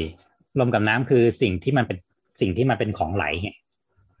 เพราะว่าเรามีชัยภูมิแล้วชัยภูมิคือสิ่งที่มันเป็นอย่างคือมันเป็นสิ่งที่มันอยู่นิ่งอยู่แล้วอะเช่นเรามีบ้านอยู่ตรงเนี้ย อืมความดีไม่ดีมันคือว่าอะไรที่ปลิวเข้าบ้านมั่ง ซึ่งสมัยก่อนน้ำน้ำก็คือ น้ำคือชีวิตอะน้ำคือไว้น้อมคือชีวิตรีเจนซี่เวลาจิตไปอ่านั่นก็คือเหมือนเส้นทางค้าขายนู่นนี่นั่น เพราะฉะนั้นน้ำก็จำเป็น ถ้าน้ำเข้าบ้านดีเข้าบ้านถึงใช้งานง่าย บ้านนี้ก็อยู่ดี ลม ถ้าร้อน หายใจไม่ออกอยู่ไม่ได้ ก็ไม่ดี เพราะฉะนั้นน้ำกับลมถือเป็นปลานของบ้าน มันก็เลยมีสิ่งที่เรียกว่าให้ดูเฟงชุยก็คือ ดูลมดูน้ำของทิศตรงนี้ชัยภูมิตรงนี้อืมส่วนคำถามของพี่โอที่เอ้ยพี่แอนโยกว่าบ้านเนี่ยต้องวางทิศอย่างเงี้ย มันจะดูยากไหมคือดูยากมาก เพราะว่าสมมติว่า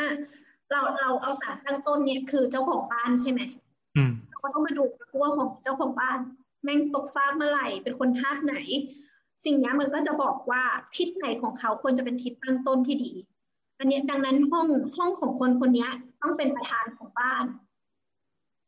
แล้วก็ค่อยแยกออกมาว่า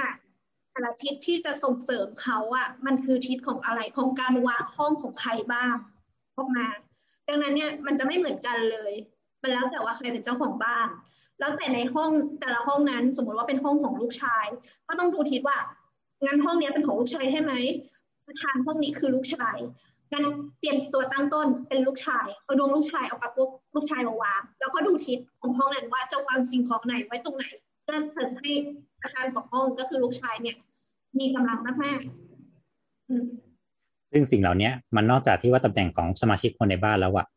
ไอ้พวกเหล่านี้เขาบอกไว้ถึงด้วยว่าถ้าสมมติว่าอะมุมนี้มุมนี้คือหน้าที่การงานคือทิศนี้ มุมนี้คือชื่อเสียงราบยศคือทิศนี้ เงินทองคนอยู่ทิศนี้ เราก็เสริมในตรงนั้นแหละ เช่นสมมติว่าเราอยากได้แบบทำงานพวกแบบราชการ อยากได้มีอำนาจนู่นนี่นั่น ก็จงตั้งห้องทำงาน อยู่ในตำแหน่งที่มันเป็นทิศของอำนาจอ๋อราชการนี่หมายถึงอำนาจเหรอครับ ผมคิดว่าต้องแบบไว้บริการประชาชนอะไรอย่างนี้บ้าบอใครไม่บอกพี่อย่างนั้นอ๋อเหรอผมเข้าใจผิดโอ้เราพูดถึงขันทีสมัยนู้นอ๋อเราพูดถึงครับสงวนนู่นอืมโอเคไม่เอาไม่เอาไม่เอาอืมนั่นแหละ ก็เลยว่าก็คือเนี่ยหลักศาสตร์ของฮวงจุ้ยจริง ๆ ก็คือมันก็พอหลายสำนักปั๊บมันก็มีดูได้ตั้งแบบแค่แปดทิศดูลวกๆซึ่งมันมีตั้งแต่แบบว่าแปดทิศนี้มีทิศอสูรที่ดีสี่ทิศทิศไม่ดีอยู่สี่ทิศจนถึงว่าเราดูทิศพวกนี้เสร็จแล้วอะเราดูองศาแยกย่อยด้วยเพื่อให้มันลงตำแหน่งที่เราไปดูดวงจีนมาแล้วว่า เราต้องเป็นธาตุไหน และต้องมีอะไรมาส่งเสริม เช่นต้องมีน้ำอยู่มุมไหนของห้องนั้นอีกอย่างเงี้ย เนี่ยนี่คือที่เรียกว่าหงจุ้ยของหงจุ้ยหงจุ้ยถ้ามึงอยากดูละเอียดยิบจริงๆอะต้องแบบนี้ คือแบบอย่างบ้านเก่าๆอะ ที่มันจะแบบเข้าไปตึ้งแล้วก็แบบเจอหินหินที่ไม่มีที่มาด้วยนะตั้งตั้งอยู่แบบมุมหนึ่งของสวนอยู่ๆก็มีหินก็ไม่ได้สวย เอออยู่ๆก็มีหิน แล้วก็ต้นไม้อยู่มุมหนึ่งซึ่งแบบดูไม่สปอร์ตกันเลย แต่ทุกอย่างมันคือมุมตุ้ยอืมแล้วมันนั่นแหละจะมีตำแหน่งด้วยนะว่าสมมติว่าส่วนเนี้ย ถูกวางไว้ จุดที่พลังชี่จะมาลงคือตรงไหนอืมแล้วทุกเช้าไม่แบบอาม่าจะไปนั่งอยู่ตรงนั้นเลย ไปรับพลังชี่รับพลังชีโอ้เหมือนเปิดเกตเวย์อะเออใบฟอสเปิดตรงนั้นตอนกลางวันแปดโมงอะไรอย่างเงี้ยเพราะฉะนั้นอย่างฮ่องกงอย่างไรเงี้ยครับเขาถึงมีตำแหน่งว่าตรงนี้คือท้องมังกร และตึกอืมศูนย์ธนาคารทั้งหมดจะไปอยู่ตรงนี้หมดเลย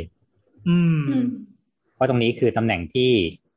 ลมและน้ำมาบรรจบกันอยู่ใน สมมติว่ามันเป็นคุ้งน้ำอย่างเงี้ยมันเป็นถุงพอดีอะแล้วก็คือกูก็อยู่ในถุงทองนี้พอดีอะเพราะฉะนั้นคืออมทุกอย่างทุกอย่างที่มันปะ เข้ามาเนี่ย มันก็จะเข้ามาอยู่ในถุงทองเนี้ยธนาคารไหนไม่อยู่ตรงเนี้ยมึงพลาดละอืมเพราะฉะนั้นไอ้ตรงแถวตึกที่มันเป็น SBC ตรงที่มันเป็นตึกดาบตึกอะไรพวกเนี้ยครับเออตรงนั้นคือจุดที่เป็นจุดที่รวมฮวงจุ้ยที่ดีที่สุดของฮ่องกงอืมเขาเลยไม่ถึงตายไม่ว่ากูต้องสร้างตึกตรงนี้ให้ได้เขาก็เลยไปยิงกันตรงนั้นต่อไงว่ามันก็จะเป็นฮวงจุ้ยย่อยลงไปอีกว่ากูทำดาบฟันมึงมึงกูเอาปืนยิงมึง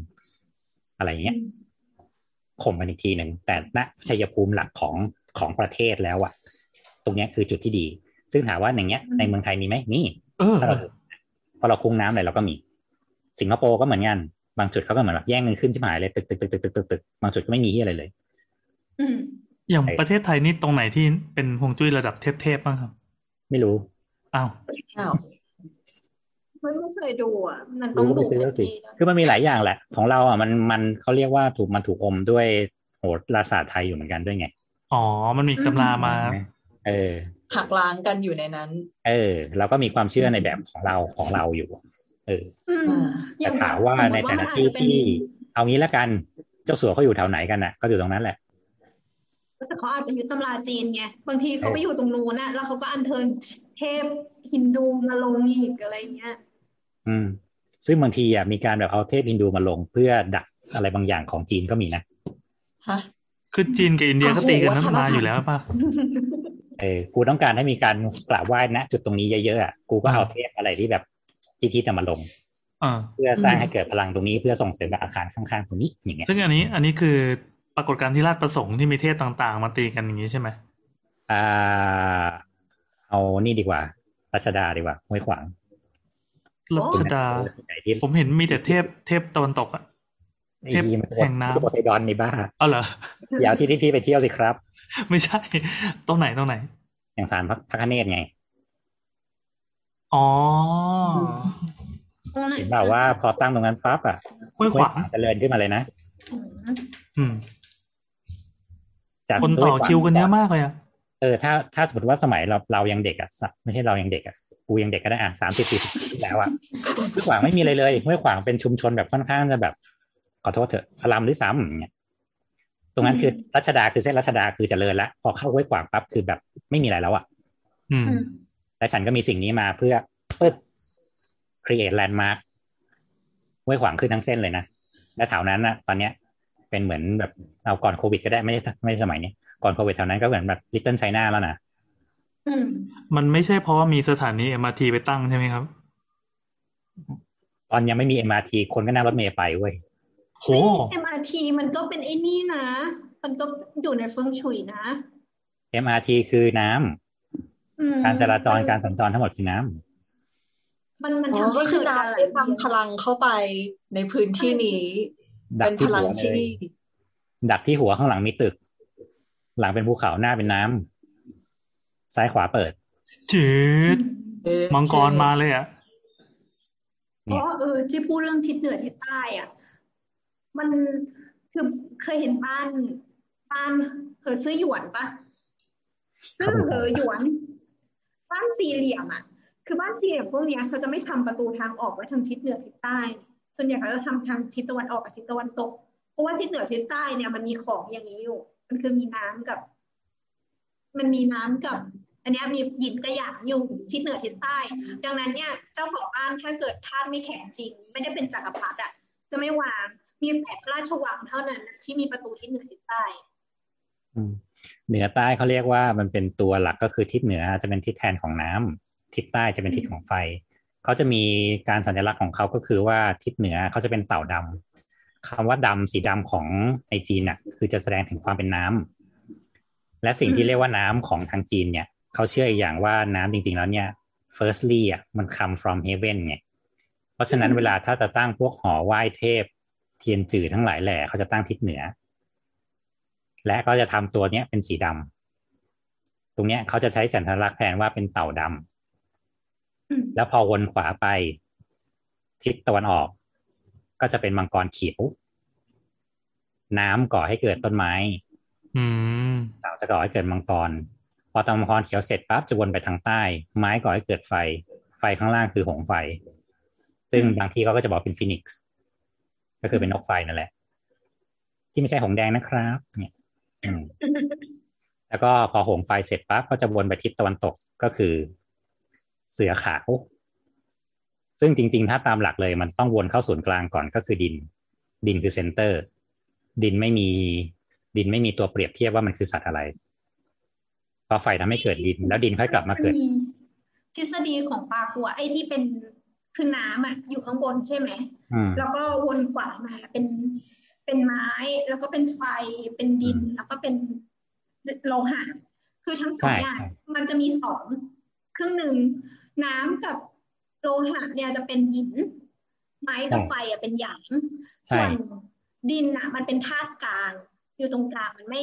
มันไม่ มันไม่ได้เป็นหยินและหยางเป็นหยวน ดินคือ center อืม center ซึ่งถูกหมุนได้หยินและหยางอืม ซึ่งอันเนี้ยมันจะอธิบายด้วยผังลั่วลั่วซูที่บอกตอนแรกอะว่าคือเริ่มต้นที่ดินดินเสร็จไปปั๊บไปเป็นทองทองเสร็จแล้วหมุนไปเป็นน้ำไปเป็นเนี้ยตามวัฏจักร แล้วจบที่ไฟแล้วไฟค่อยหมุนกลับเข้าศูนย์กลางอืมเนี่ยเพราะสิ่งเหล่านี้ก็ฉะนั้นก็เลยว่า ปกติทางทิศเหนือเขาก็อาจจะเก็บไว้สำหรับนึกออกใช่ไหมเป็นพลังที่ออกมาจากสวรรค์น่ะ ก็ต้องให้กษัตริย์รับไปใช่เหล่าไพร่รัษฎรก็เอาเหลือๆไป อืมนั่นแหละ มันมันมันมีสถานที่ท่องเที่ยวจีนอันหนึ่งที่ชื่อว่าเทียนอี้หอสมุดเทียนอี้อยู่ที่หนิงป๋ออ่าอันนี้เป็นที่ท่องเที่ยวระดับ 4A ก็คือเขาบอกบอกว่า อันนี้มันเป็นห้องสมุดที่ถูกสร้างมาตั้งแต่ศตวรรษที่ 15 แล้ว แล้วก็เป็นห้องสมุดที่เก็บหนังสือตั้งแต่ยุคโบราณมาประมาณ 70,000คัมภีร์ ซึ่งในบรรดาห้องสมุดทั่วโลกนะที่สร้างใหญ่ระดับเนี้ย แม่งโดนไฟไหม้หมดละเหลือที่นี่ที่เดียวที่อยู่มาห้าร้อยหกร้อยปีแล้วเนี่ย ไม่โดนไฟไหม้เพราะว่าเขายึดหลัก อันเนี้ยแหละปูซิง โดยที่ผู้ทำซิ่งตัวก็อาคือคารเป็นสีดำหรือไม่ก็ต้องมีหลังคาเป็นสีดำใช่ใช่ก็คือเขาเขาบอกว่าเขาอธิบายอย่างนี้นะบอกว่าปูซิงเนี่ยมันคือการพึ่งพาของธาตุทั้งห้าใช่ไหมดังนั้นอืมการออกแบบของอาคารหรือผ่านภายในทั้งหมดเนี่ย ในหนึ่ง หนึ่งแอเรียหนึ่งแอเรียที่จะมีหนังสืออยู่เขาจะต้องวนธาตุทั้งหมดให้ครบห้ามันจะต้องมีน้ำมีต้นไม้ มีดินมีลมอะไรเงี้ย ซึ่งมันกลายเป็นวิทยาศาสตร์ สมมติว่าเอ่อมันเกิดไฟไหม้ที่หออ่านหนังสือหอหนึ่งมันจะมีแหล่งน้ำอยู่ใกล้ๆสำหรับดับไฟทันที แล้วก็จะมีไม้สำหรับการซ่อมแซมตรงนั้นทุกอย่างอะมันหมุนอยู่ในแอเรียทั้งหมด ดังนั้นเนี่ยเขาบอกว่า หมดเนี่ยมันก็เลยไม่เคยโดน ไม่เคยโดนไฟหรือไม่เคยโดนภัยพิบัติทางธรรมชาตินะทำลายเลยเป็นเพราะว่าเขาสร้างมันตามหลักปูซิงทั้งหมดแล้ว แต่จริงๆก็ไม่ทางวิทยาศาสตร์ก็คือ คุณย่อยทุกอย่างมันออกมาไง แล้วคุณก็ทำให้เกิดการพึ่งพาหมุนเวียนไปทรัพยากรกันเอาน้ำไปดับเอาไปซ่อมอะไรอย่าเงี้ยมันก็อยู่มาได้ห้าร้อยปีย่างสวยงาม อืม คือเหมือนฟังดูแล้วมันมันก็คือวิทยาศาสตร์นั่นแหละ แต่ว่าถ้าย้อนกลับไปสมัยก่อนที่กระบวนการคิดมันไม่ได้เป็นเป็นแบบปัจจุบันนะ มันน่าจะมีวิธีอธิบายในแบบที่เป็นเข้าเข้าสู่โลกเหมือนมันพวกจุ้ยอย่างนี้ได้ มันคือวิทยาศาสตร์ที่อธิบายด้วยปรัชญาไงอ่าอืมครับ อะไรที่เรามองไม่เห็นช่างตวงวัดไม่ได้นั่นคือพลังจากธรรมชาติอืมมันคือชีซึ่งจริงๆสมัยนี้ใช่ถ้าสมมติวันหนึ่งมันอาจจะแบบว่ามีเครื่องรับพลังงานชีได้โดยวัดเป็นหน่วยแบบเมกะชีอย่างเงี้ยที่ตรงนี้มีหน่วยแบบสามหมื่นไม่กะชี่ที่ตรงนี้แม่งดี ที่ตรงนี้แม่งมีแค่ห้าสิบชี่ที่ตรงนี้แม่งไม่ดีเงี้ยเออ เออเราก็สบายแล้ว ชีวิตแสดนี้งก็ว่าต้องทำอะไรแสดงว่าที่จีนเขาอาจจะมีคนที่ทำเขียนโปรแกรมใช้ AI มาวัดค่าพลังอะไรต่างๆ ของบ้านของอะไร เพราะว่าดูแล้วมันไม่รู้ว่าเรามีแต่ว่าเราอืมีมต้องมีเนาะเออเขาถึงมีสูตรไอ้เขาก็ถึงมีวิชาฮวงจุ้ยนี่ไง มันก็คือสิ่งเหล่านี้แหละ อืม วิชาฮวงจุ้ยเหมือนเป็นทูเออเพื่อซึ่งที่จะแปลงค่าพลังชีที่มีอยู่ในโลกออกมาผ่า นึกออกใช่ไหมว่ามันก็เหมือนที่เนี่ย เราสร้างเลนโค้งมาเพื่อรวมแสงพระอาทิตย์รวมไปที่จุดจุดๆเดียวเพื่อก่อให้เกิดไฟขึ้นมาอย่างเงี้ยอืมวิธีการฮวงจุ้ยคือแบบเดียวกันเลยว่ามึงทำยังไงก็ได้ให้สร้างกรอบล้อมแล้วก็รับพลังงานทั้งหมดมาเพื่อส่งไปที่จุดจุดๆเดียวแล้วเกิดให้จุดประโยชน์ขึ้นที่สุดนะจุดจุดๆนั้นอย่างเนี่ยถามว่าจริง ๆ มันถามว่าในความที่ดูไร้สาระของฮวงจุ้ยอะมันมีสาระนะเว้ย เออเออเออบางทีจริสิงนๆแสก็คือพูดอะไรเงี้ยยอมรับว่าสนุกถามว่าบางทีเราแค่ไม่เข้าใจเขาเว้ยแต่ถ้าถามว่าถ้าเราเข้าใจเขาอะเออมันไม่ยากแต่นั่นแหละ สินแสควรมาแต่แรก คือเราเราไม่มีปัญหากับสินแสเว้ยแต่เรามีปัญหากับกระบวนการแทรกอะไรบางอย่างของสินแสเฉยๆซึ่งสินแสก็ไม่ผิดหรอกก็นี่มาตำรามันเป็นอย่างเงี้ยมึงอยากได้ร้อยเปอร์เซ็นต์มึงก็ต้องทำได้อย่างนี้เว้ยอืมอืมอืมอืมเออ ซึ่งนั่นใช่ก็คือใช่ต้องเป็นภาระของเจ้าของบ้านแหละว่ามึงยอมแลกมาล่ะอืมแต่ถ้ามึงไม่อยากแลกมึงมาแต่แรกเออกู ไม่มีปัญหาหรอกกูจะเอาส้วมติดกับบันไดให้มึงกูก็ทำได้คือถ้าส้วมอยู่ถ้าอใต้ธิห้องบายเรากูก็ทำได้เนี่ยอืมอธิบายให้เจ้าของบ้านฟังก็คือศาสตร์นี้มันสี่พันปีนะมันควรจะมาเป็นคนแรกเลย ซึ่งซึ่งถามว่าจริง ๆ แล้วอะปัญหาสำหรับคนที่เชื่อจริงๆมันจะไม่เกิดเว้ยเพราะคนที่เชื่อจริง ๆ สิ่งเหล่านี้มาแต่แรกแล้วอ่าวันเดือนปีเกิดวงจุ้ยต่างๆ ทิศที่เอาอ่าด้านที่เปิดอ่าห้องลูกชายอยู่ไหนห้องลูกสาวอยู่ไหน กูมีฟังก์ชันให้มึงเรียบร้อยแล้ว ลิสต์มาเลยสามหน้ากคืระอดาษบ้าน A4 ที่มันมีปัญหา คือบ้านที่กึ่งกึ่งๆกลางๆ วันนี้หมอตีดพูดทีวีไว้ว่ามึงต้องมีห่วงจุ้ยมึงมาตามสิงแสมาสักคงหนึ่งใครก็ไล่อ่าเขวละ แล้วพอทำปั๊บปั๊บปั๊บปั๊บเอาตามนี้เลยไหม ได้ แก้ห้าล้านนะเนี่ยไม่เอาละ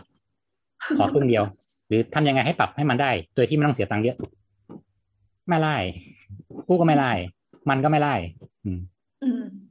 เออแต่บ้าซึ่นงบ้านนัดอะตอนตอนนัดซื้ออะมันเป็นมันเป็นแบบบ้านเนาะทุกหลังมันก็อืม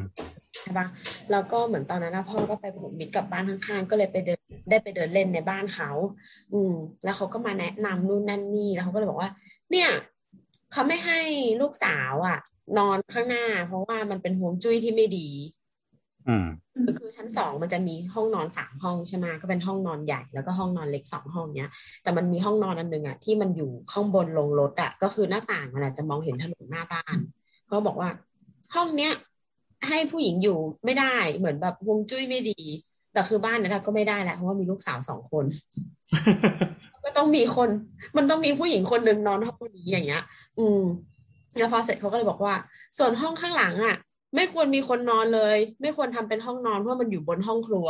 คนที่นอนอะ จะร้อนรุ่มกระสับกระส่ายตลอดเขาเลยทำเป็นห้องพระเลยเขาก็เลยบอกว่าเพราะยังไงคนเข้าไปในห้องพระอะก็ต้องจิตใจเป็นสุขอยู่แล้ว ถึงมันจะมีความร้อนอยู่ก็ไม่เป็นไร แต่คือนี่นี่บ้านเราอะมีลูกสาวสองคนยังไงมันก็ต้องมีคนหนึ่งอะ นอนอีห้องร้อนรุ่ม ห้องนั้นบอกว่าซึ่งก็คือกูอืม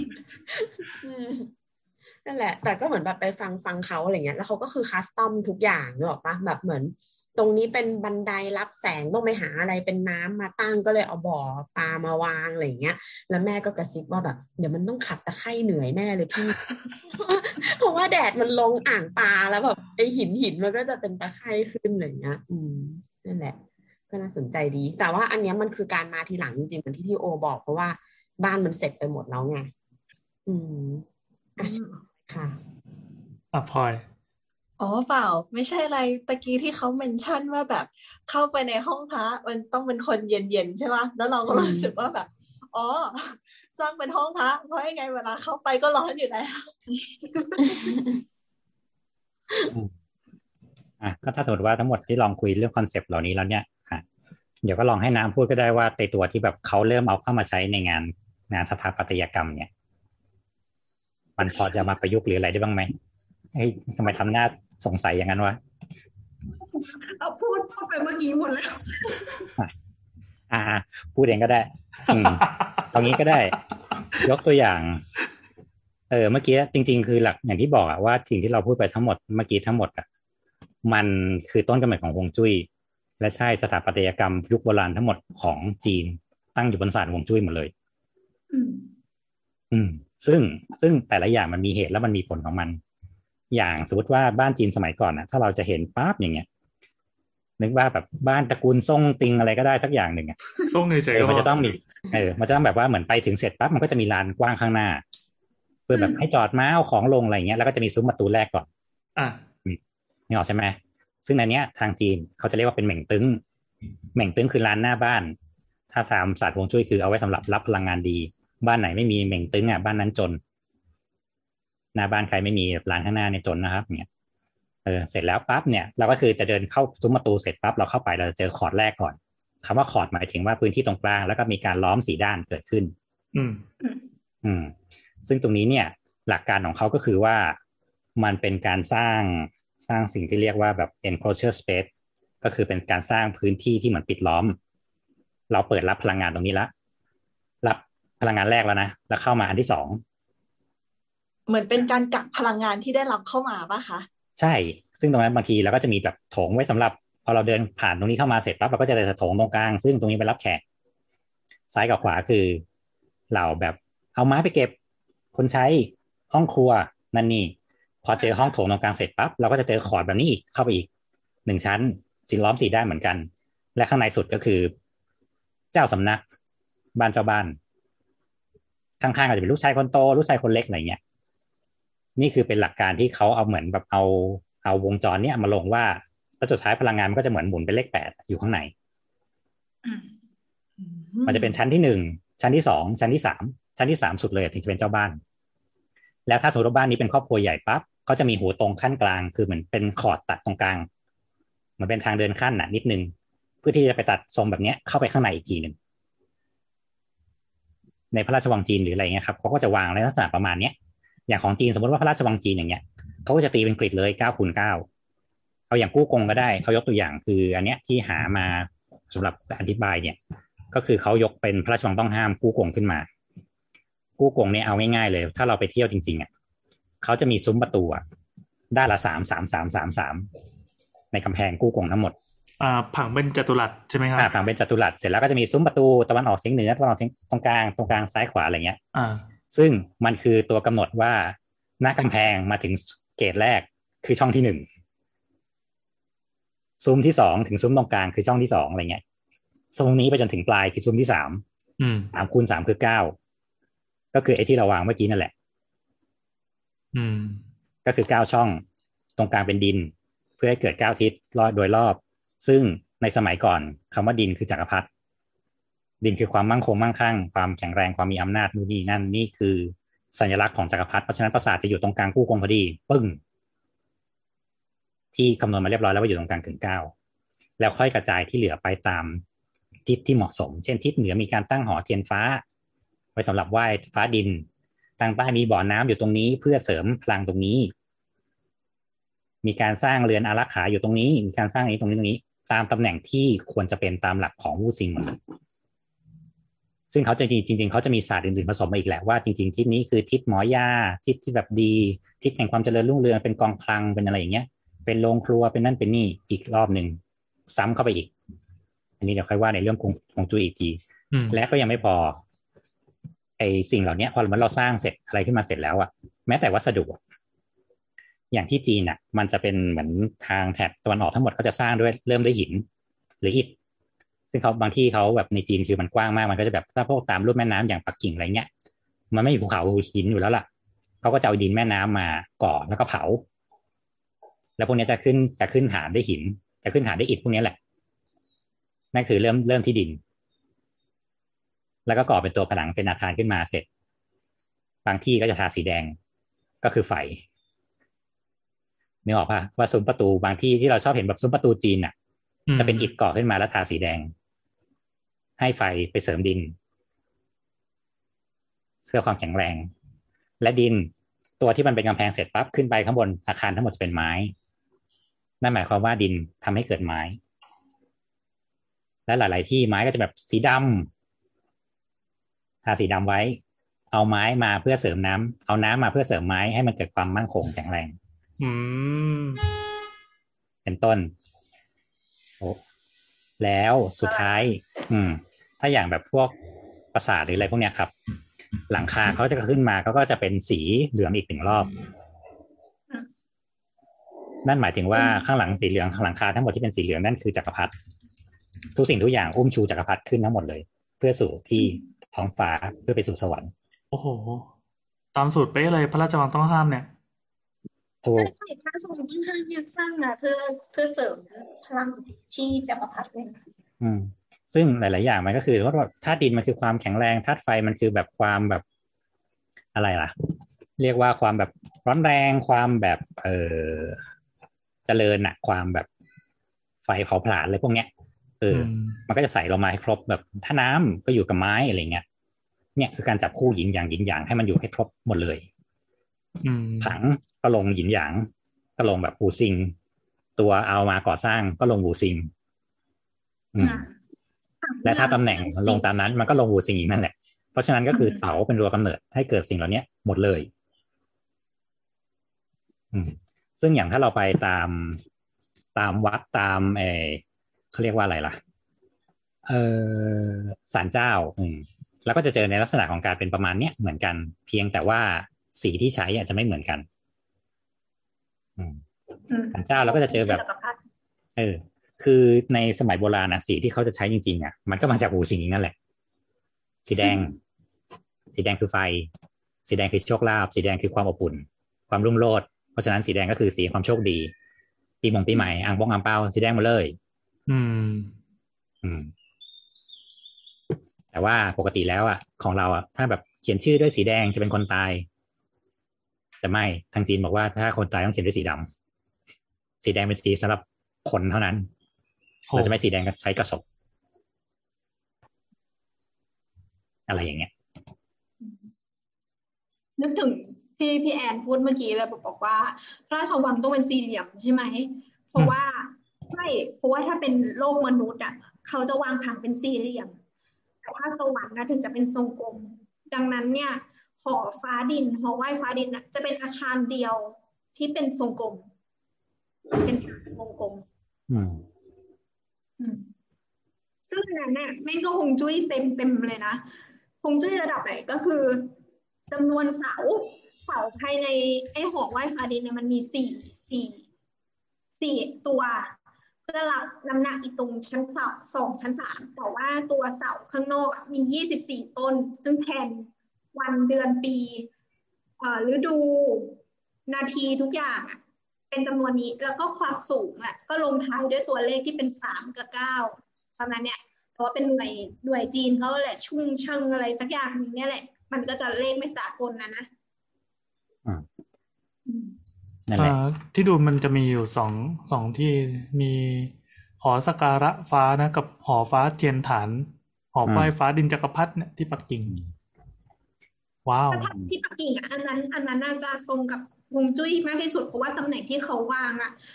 คืออยู่อยู่ทางด้านบนของมองมองไปทางไอ้พระราชวังอะ คืออยู่ด้านเหนือ ส่วนถ้ามองทะลุในแกนแนวเดียวกันผ่านพระราชวังลงมา มันคือประตูเทียนอันเหมือน ซึ่งเป็นสีแดง อืม อืม เอ๊ะ อันนี้มันเป็นเรื่องเดียวกับเจดีย์ปะครับ ที่กลมๆเนี่ย คือหอไหว้ฟ้าดินไม่เชิงเพราะว่านั่นคือพุทธศาสนา นี่คือเต่า คนละคติกัน คนละคติกันถูก แต่เขาถือว่าเขาเรียกว่าอะไรดีล่ะ มันคือพลังงานหมุนเวียนไง ที่มันลงมาจากฟ้า ลงมาแล้วต้องปั่นปั่นหน่อยนึงใช่ไหมอ่า มันจะไม่มีมันจะไม่มีกรอบไงแต่พอเป็นมนุษย์เป็นคนอะ มันจะมีกรอบ อ๋อเอาจริงๆมนุษย์คือมีฟังก์ชันนั่นแหละไม่งั้นเดี๋ยวเราวางเตียงวางอะไรไม่ลงขอบห้องซึ่งซาฮาฮาดิดบอกว่ากูไม่สน กูดีควันแม่งเลยเนี่ยอืมเออนี่แหละเราก็เลยไม่จ้างซาห้าทำไงอืมไปแล้วที่จ้างไม่ได้อะที่จะจ้างซึ่งเมื่อจ้างอะไรซึ่งเมื่อกี้พูดค้างไว้นะ เพราะว่าเรามีสีแดงแล้วสีแดงของธาตุไฟเสร็จปั๊บเราก็จะมีสีเขียว สีเขียวเนี่ยก็จะหมายถึงความเจริญรุ่งเรืองความสามัคคีอะไรอย่างเงี้ยเออเพราะฉะนั้นก็คือเหมือนเขาก็จะใช้ตรงเนี้ยสำหรับพวกฟังก์ชันที่เหมือนแบบต้องการแบบเสริมให้เจริญรุ่งเรือง หรืออย่างแบบอันนี้เป็นห้องของคนที่เราจะแบบ บริหารประเทศเราทำหลังคาสีเขียวอะไรเงี้ย ก็จะมีสิ่งเหล่านี้เกิดขึ้น อืม สีขาวธาตุโลหะ สีขาวก็เหมือนเป็นความสว่างเป็นอะไรเงี้ยครับ แล้วก็เขายังใช้เป็นสีสำหรับงานศพด้วย เพราะฉะนั้นแบบชุดกงเต็กชุดนั้นชุดนี้เขาจะออกเป็นโทนสีขาวหมดเลยอืมแต่แค่สมัยก่อนมันการฟอกขาวมันยากเนอะมันก็ได้แบบชุดแบบสีปานๆหน่อยอืมเป็นไม่ผ้าได้ดิบสุดหรอกเออ และสีเหลืองอะคือสีแห่งแบบธาตุดิน ซึ่งแบบความเป็นปึกแผ่นความเป็นแบบเจริญแบบ มั่งคั่งแบบ power อะเออเพราะมันเป็นสีที่เหมือนแบบเป็นกลางที่สุดแล้วอย่างเงี้ยอันเนี้ยก็จะหมายถึงแบบจักรพรรดิหมายถึงแบบการปกครองหมายถึงที่มันแบบ เป็นอิสระจากสิ่งอื่นอะเพราะกูไม่อยู่ในหยินในหยางเว้ยกูอยู่ตรงกลางกูคือจุดหมุดของมึงอะไรเงี้ยอืม เพราะฉะนั้นแบบอย่างที่ชุดพระชุดอะไรก็มีคือคำถาม อืมอะว่า เหมือนฮวงจุ้ยอะเราเราทำเพื่อให้คนที่อยู่ในพื้นที่อาศัยนั้นนะมีความสุขใช่ไหมอืมถ้ามันเป็นที่ที่เราไม่ได้แคร์ความสุขของคนในนั้นอะ เช่นคุกอะอืมมันยังต้องมีฮวงจุ้ยหรือมีสินแสมาคุกไหมอ่าเขาเรียกว่ามันต้องมีลักษณะที่อะถ้าสมมติเราพูดถึงคุกนะถ้าเขามองในภาพรวมอะ มันต้องอยู่ในจุดที่ต้องไปข่มจุดไม่ดีของเมืองนึกออกปะเพราะมันเป็นจุดฟังก์ชันของการใช้งานที่ไม่ดีอยู่แล้ว เช่นสมมติว่าเราเอาคุกไปตั้งในจุดที่แม่งแบบเจริญรุ่งเรืองเงี้ยเอาเมืองนี้ก็ชิบหายละเงินทองไปลงในคุกหมดเนี่ยอ๋ออ๋อเออ หรือก็จะจริหางยากันในคุกอ่า หรือจริงๆอะมันก็ควรวางตรงที่ว่าถึงเป็นคุกก็เถอะแต่ถ้าสมมติว่าเป็นคุกที่เหมือนแบบ สร้างให้มีพลังอย่างเยอะอะสร้างให้มีการเป็นไฟเยอะอะคนแม่งคึกตลอดเวลาสักพักไอ้เหี้ยแหกคุกแล้วว้ายเนี่ยอ๋ออ๋อเพราะว่าประเทศไทยเราเราไม่เอาสินแสมาดูเราเลยตั้งคุกผิดจุดไง ก็เลยเทรดเทรดกันใหญ่เลย ในคุก ชิบหาย ไม่ใช่สิอะพลอยพลอยอืมเหมือนหรือไม่งั้นก็ต้องสร้างคุกที่เหมือนแบบเสริมพลังให้กับผู้คุมอะเหมือนอย่างที่พี่โอบอกเหมือนแบบพลังอย่างเยอะเกินไปไม่ดีแต่ให้มันเป็นพลังหยินทุกคนจะได้ดูสงบสงบ แล้วก็เสริมจุดที่ที่ทำให้เหมือนแบบเป็นผู้คุมหรือผู้บัญชาการในคุกนั้นสามารถที่จะแบบมี อำนาจปกครองได้อะไรประมาณเนี้ยก็คือกลายเป็นว่าเหมือนเปลี่ยนจากประมุขของบ้านอะเป็นตำแหน่งหน้าที่ของคนที่ทำงานในนั้นแทนอืมซึ่งอย่างสมัยก่อนในจีนนะถ้าเราดูตามหนังจีนนะเขาก็จะจับจัดไปใต้ถุนถูกไหมอืม ซึ่งในทางในทางในทางพลังงานของเขาอะ มันคือการกดค่าลงไงบางทีเป็นขังคุกที่อยู่ใต้ครัวขังคุกที่อยู่ใต้ห้องน้ำอืม นั่นคือกูเอาพลังงานไม่ดีมาพิฆาตมึงเรียบร้อยละอ๋อมันเจริญละอ๋อคือทางอะขอแซมไปฮวงจุ้ยหน่อยหนึ่งแล้วกันฮวงจุ้ยมันมีวิธีที่เรียกว่าเกื้อหนุนกับพิฆาตเช่นสมมติว่าอืมตรงนี้เราดูแล้วมันเป็นทิศที่ไม่ดีอะ เราต้องเอาฟังก์ชันที่ไม่ดีอะมาข่มมันอีกรอบหนึ่งเช่นตรงนี้เป็นจุดที่ไม่ดีของเราแน่ๆในบ้านเนี้ยเราเอาห้องน้ำแม่งมาใส่เลยเพราะเราหนึ่งเราไม่ได้ใช้เยอะสองคือ เราก็ขับขายของที่ไม่ดีอยู่แล้วอะเพราะฉะนั้นเอาของที่ไม่ดีไปกดของที่ไม่ดีก็จะกลายเป็นของดีขึ้นมา ได้ด้วยเหรอ ได้ เหมือนลบกับลบเป็นบวก เออ แต่ถ้าบวกกับลบต้องเป็นลบ แต่ถ้าลบลบแล้วเป็นบวก เพราะฉะนั้นก็ถึงจะบอกว่าบางทีที่ฝั่งด้านนี้ต้องเอาห้องน้ำไว้ตรงนี้เท่านั้น เพราะตรงนี้เป็นปลานที่ไม่ดีของบ้าน อ่า เออ ก็ต้องไปกด ตรงนี้เป็นปลานที่ดี อย่าเอาห้องน้ำไปวาง ต้องเอาเป็นห้องนอนเท่านั้น ห้องทำงานเท่านั้น ห้ามกินข้าวนี้ก็ไม่ได้ เพราะตรงนี้เป็นตำแหน่งที่ดีของน้ำ ห้องครัวก็ไม่ได้ เพราะครัวจะแทนถึงไฟ ซึ่งหลายสำนักก็จะบอกว่าครัวนั้นหมายถึงแค่เตาอย่างเดียว ซึ่งก็ไม่นับรวมถึงเตาไฟฟ้า ต้องเป็นเตาไฟที่เป็นไฟเท่านั้น อืมอืมอีก เนี่ย ซึ่งมันตอนนี้มันคือพอมันมายุคในปัจจุบันน่ะมันก็แล้วแต่สำนักว่ากูจะซีเรียสกับมันแค่ไหนไงเออแค่นั้นเอง นั่นแหละ เพราะฉะนั้นเนี่ยหลักๆ ในการดูสถาปัตย์จีนสมัยก่อน มันก็มีแค่นี้เลยอูซิงอืมในหลาย ๆ ที่ทั้งหมดซึ่งทั้งหมดก็นั่นแหละ การอยู่กับธรรมชาติ การได้รับความเมตตาจากท้องฟ้าเนี่ย แล้วก็การเอาน้อมถ่อมตนแล้วก็ลงมือทำหลักเสามีประมาณนี้แหละอืมนั่นแหละครับได้ใช้งานเองเออ เดี๋ยวนะ อะ นิดหนึ่งก็ได้คำว่าหยางอะ ในภาษาจีนน่ะ คือเอียงคำว่าหยินน่ะ คืออิม เคยได้ยินก้าวอิมจิมเก่งมั้ยอ๋อ ไม่เคยไม่เคยอะไรอะอ๋ออะไรกันวะไม่เคยหมอทำถ้วยหมอทำถ้วยแล้วเรา เคยดูมังกรหยกไหมมันอยู่ในใช่กำลังจะพูดเลยมันอยู่ในมังกรหยกไงที่ว่าเหมือนกับว่าจริง ๆ แล้วมันเป็นพลังหยินกับหยาง แล้วก็จะมีเก้าอย่างซัมติงก็คือเรื่องนี้นั่นแหละทุกมันคือเก้าดาวแห่งเก้าอิมจินเกงคือเก้าดาวแห่งพลังงานหญิง ซึ่งสิ่งเหล่านี้เกิดขึ้นโดยที่จำชื่อตัวละครไม่ได้แล้วเขาเหมือนต้องการแก้แค้นก็เลยฝึกวิชามารโดยใช้พลังงานหญิงทั้งหมดเก้าอย่าง แล้วทำเป็นคัมภีร์แล้วก็ถูกแยกไว้แล้วก็ให้เอาจิวัตทงเอาไปซ่อนนั่นน่ะแล้วสุดท้ายก็ไปเจอปุ๊บพอมังกรหยกภาคสองปั๊บก็เจอเก้าเอี้ยมจินเก่ง ก็คือสลับกันเก้าสุริยัน นี่คืออ่าคัมภีร์เก้าอย่าง ซึ่งอันนี้เกิดขึ้นจากสำนักเซาหลิน เออมอ่าอ่าเราแล้วก็เรามีลองเตียซัมฟังฮงเตียซัมฮงมาจาก ตักหมอ ตักหมอเกิดจากหยินและหยาง ซึ่งปัจจุบันก็เกิดเป็นไทเก๊กไทเก๊กคือการเคลื่อนไหวแบบไทจีก็คือการหมุนมือเป็นเลขแปดหมุนไปเรื่อยๆ เพื่อเปลี่ยนอ่อนเป็นแข็งเปลี่ยนแข็งเป็นอ่อนเขาตีแข็งมาเราต้องเอาอ่อนรับ เราเอาอ่อนไปแล้วไปกระแทกแข็งใส่เขาอ๋อกระแทกแข็งใส่เขาอืมอืมสุดท้ายก็จะไปสู่แบบเต๋าดันโด เต๋าดันโดของบุสลีกังทำฟูตัวไฟให้อ่อนติ้งน้อมเออแล้วก็ไปกระแทกแข็งทีเดียวเหมือนกันเพราะฉะนั้นบุสลีจะเป็นมวยอ่อนที่มีแข็งและแข็งมีอ่อนอืมไปยูยิตสูไปนั้นไปนี้เนี่ยครับ มันก็เลยแตกไปเรื่อยๆเรื่อยๆเรื่อยๆมันเป็นวัฒนธรรมที่แบบไปเรื่อยๆจากแค่มันเป็นตับพวกอืมอืมอืมเออเมื่อกี้ก็เลยลองเอาไปดูว่ามันมีคนที่เอามาใช้ทำอะไรบ้างไหม มันมีคนขายเป็นข้าวนะครับ ผมโฆษณาให้ฟรีเลยลองไป Google ดูนพเก้าข้าวเก้าพลข้าวเก้าพลัง สูตรยินหยางเป็นข้าวกล้องห้าสายพันธุ์ผสมธัญพืชสิบเอ็ดชนิด แล้วก็มีแบบล้วอย่างนี้ยังไงวะมันมันมีสีสีไงครบสีไงครบมีสีถั่วไงขาวถั่วเขียวถั่วเหลืองถั่วแดงถั่วดำถั่วลิสงถั่วลันเตาข้าวบาเล่ลูกเดยงาขาวงาดำอ่า เราไปดูได้ครบทุกสีเว้ยเฮ้ยเจ๋งว่ะขาวดำพร้อมสีห้าสีเลยอืมเฮ้ยบางคนเขากิน ทางจีนก็ถือว่าบางทีเป็นของมงคลเหมือนกันนะถั่วห้าสีอะ อืม แค่นั้นแหละครับ เนี่ย เนี่ยพอได้คอ concept ของความเป็นจีนยัง เนี่ยเออเออเออซึ่งเนี่ยมันไม่เกี่ยวกับไม่เกี่ยวกับพุทธเลยนะพุทธยังไม่ได้เข้าเลยนะพระธรรเอมอไม่เกี่ยวกับพุทธพระถังซัมจั๋งยังไม่ได้ไปไหนเลยนะมันต้องผสมกับโปรตีนซึ่งซึ่งซึ่งในพุทธมีหลายอย่างที่มันก็มีเป็นความเป็นเต๋าอยู่เหมือนกัน ในคัมภีร์ที่เขาอ้างกันว่าพระถังซัมจั๋งไปเอาจากชมพูทวีปมันก็มีคัมภีร์ที่เป็นเอียงยิมที่อยู่เหมือนกัน นั่นแหละ อันนี้อันนี้เวอร์ชันไหนเนี่ยหืมเวอร์ชันไหนอะเวอร์ชันที่เขาแตกมาเป็นเรื่องเกี่ยวกับศาสนาแล้วอะอืม นี่มีโลกนี้ประกอบด้วยอินสเดีวียงอินจงเดียงอืม นั่นแหละ เพราะฉะนั้นในกรรมกรหยกทั้งหมดอะเรื่องทั้งหมดมันคือไทจีมันคืออู้ซิงมันคือแบบหยินหยางหมดเลยผมว่าเรารู้สึกว่า เออวรรณกรรมจีนมันถูกเล่าหลายครั้งและในหลายรูปแบบจนบางครั้งอะมัน เบรนส่วนที่เป็นบอกว่าไปเยอะ แต่รากของมันทั้งหมดอะมันคืออืม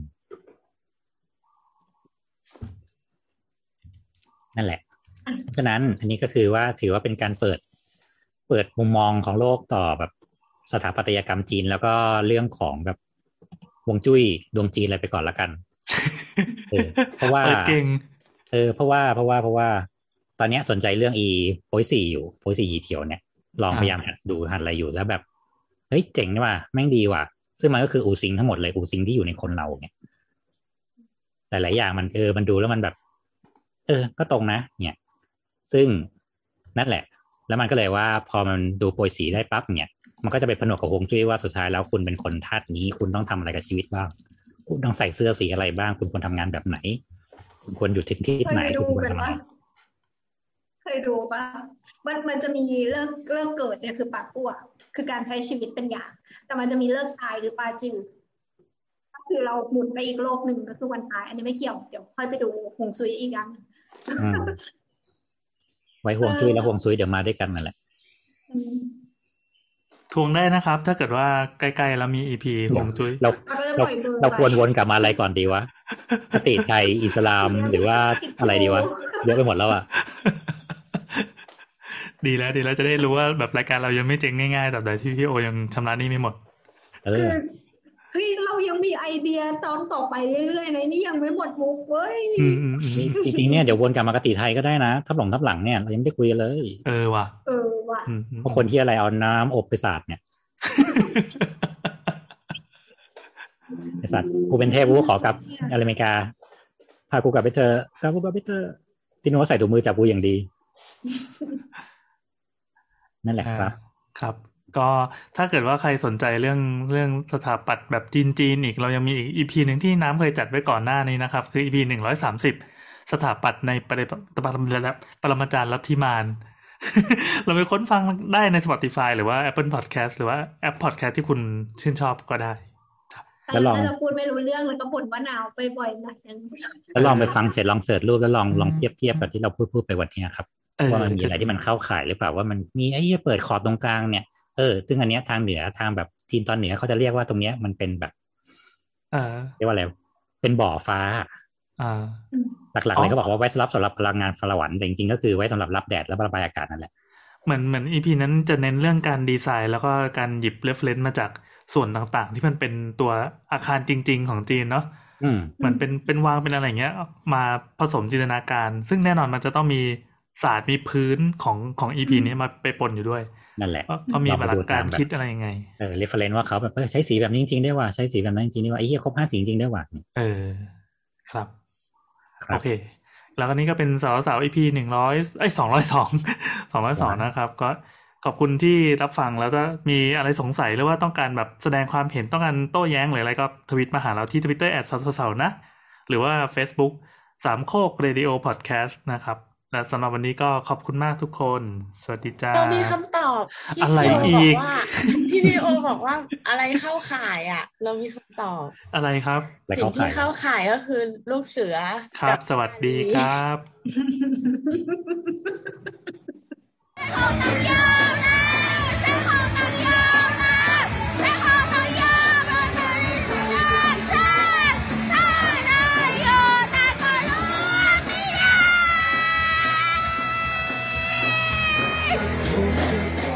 อะแถมแถมแถมเอ่อพี่โอลืมไปว่าตัวเองได้เปิดไว้หนึ่งเรื่องแล้วก็ลืม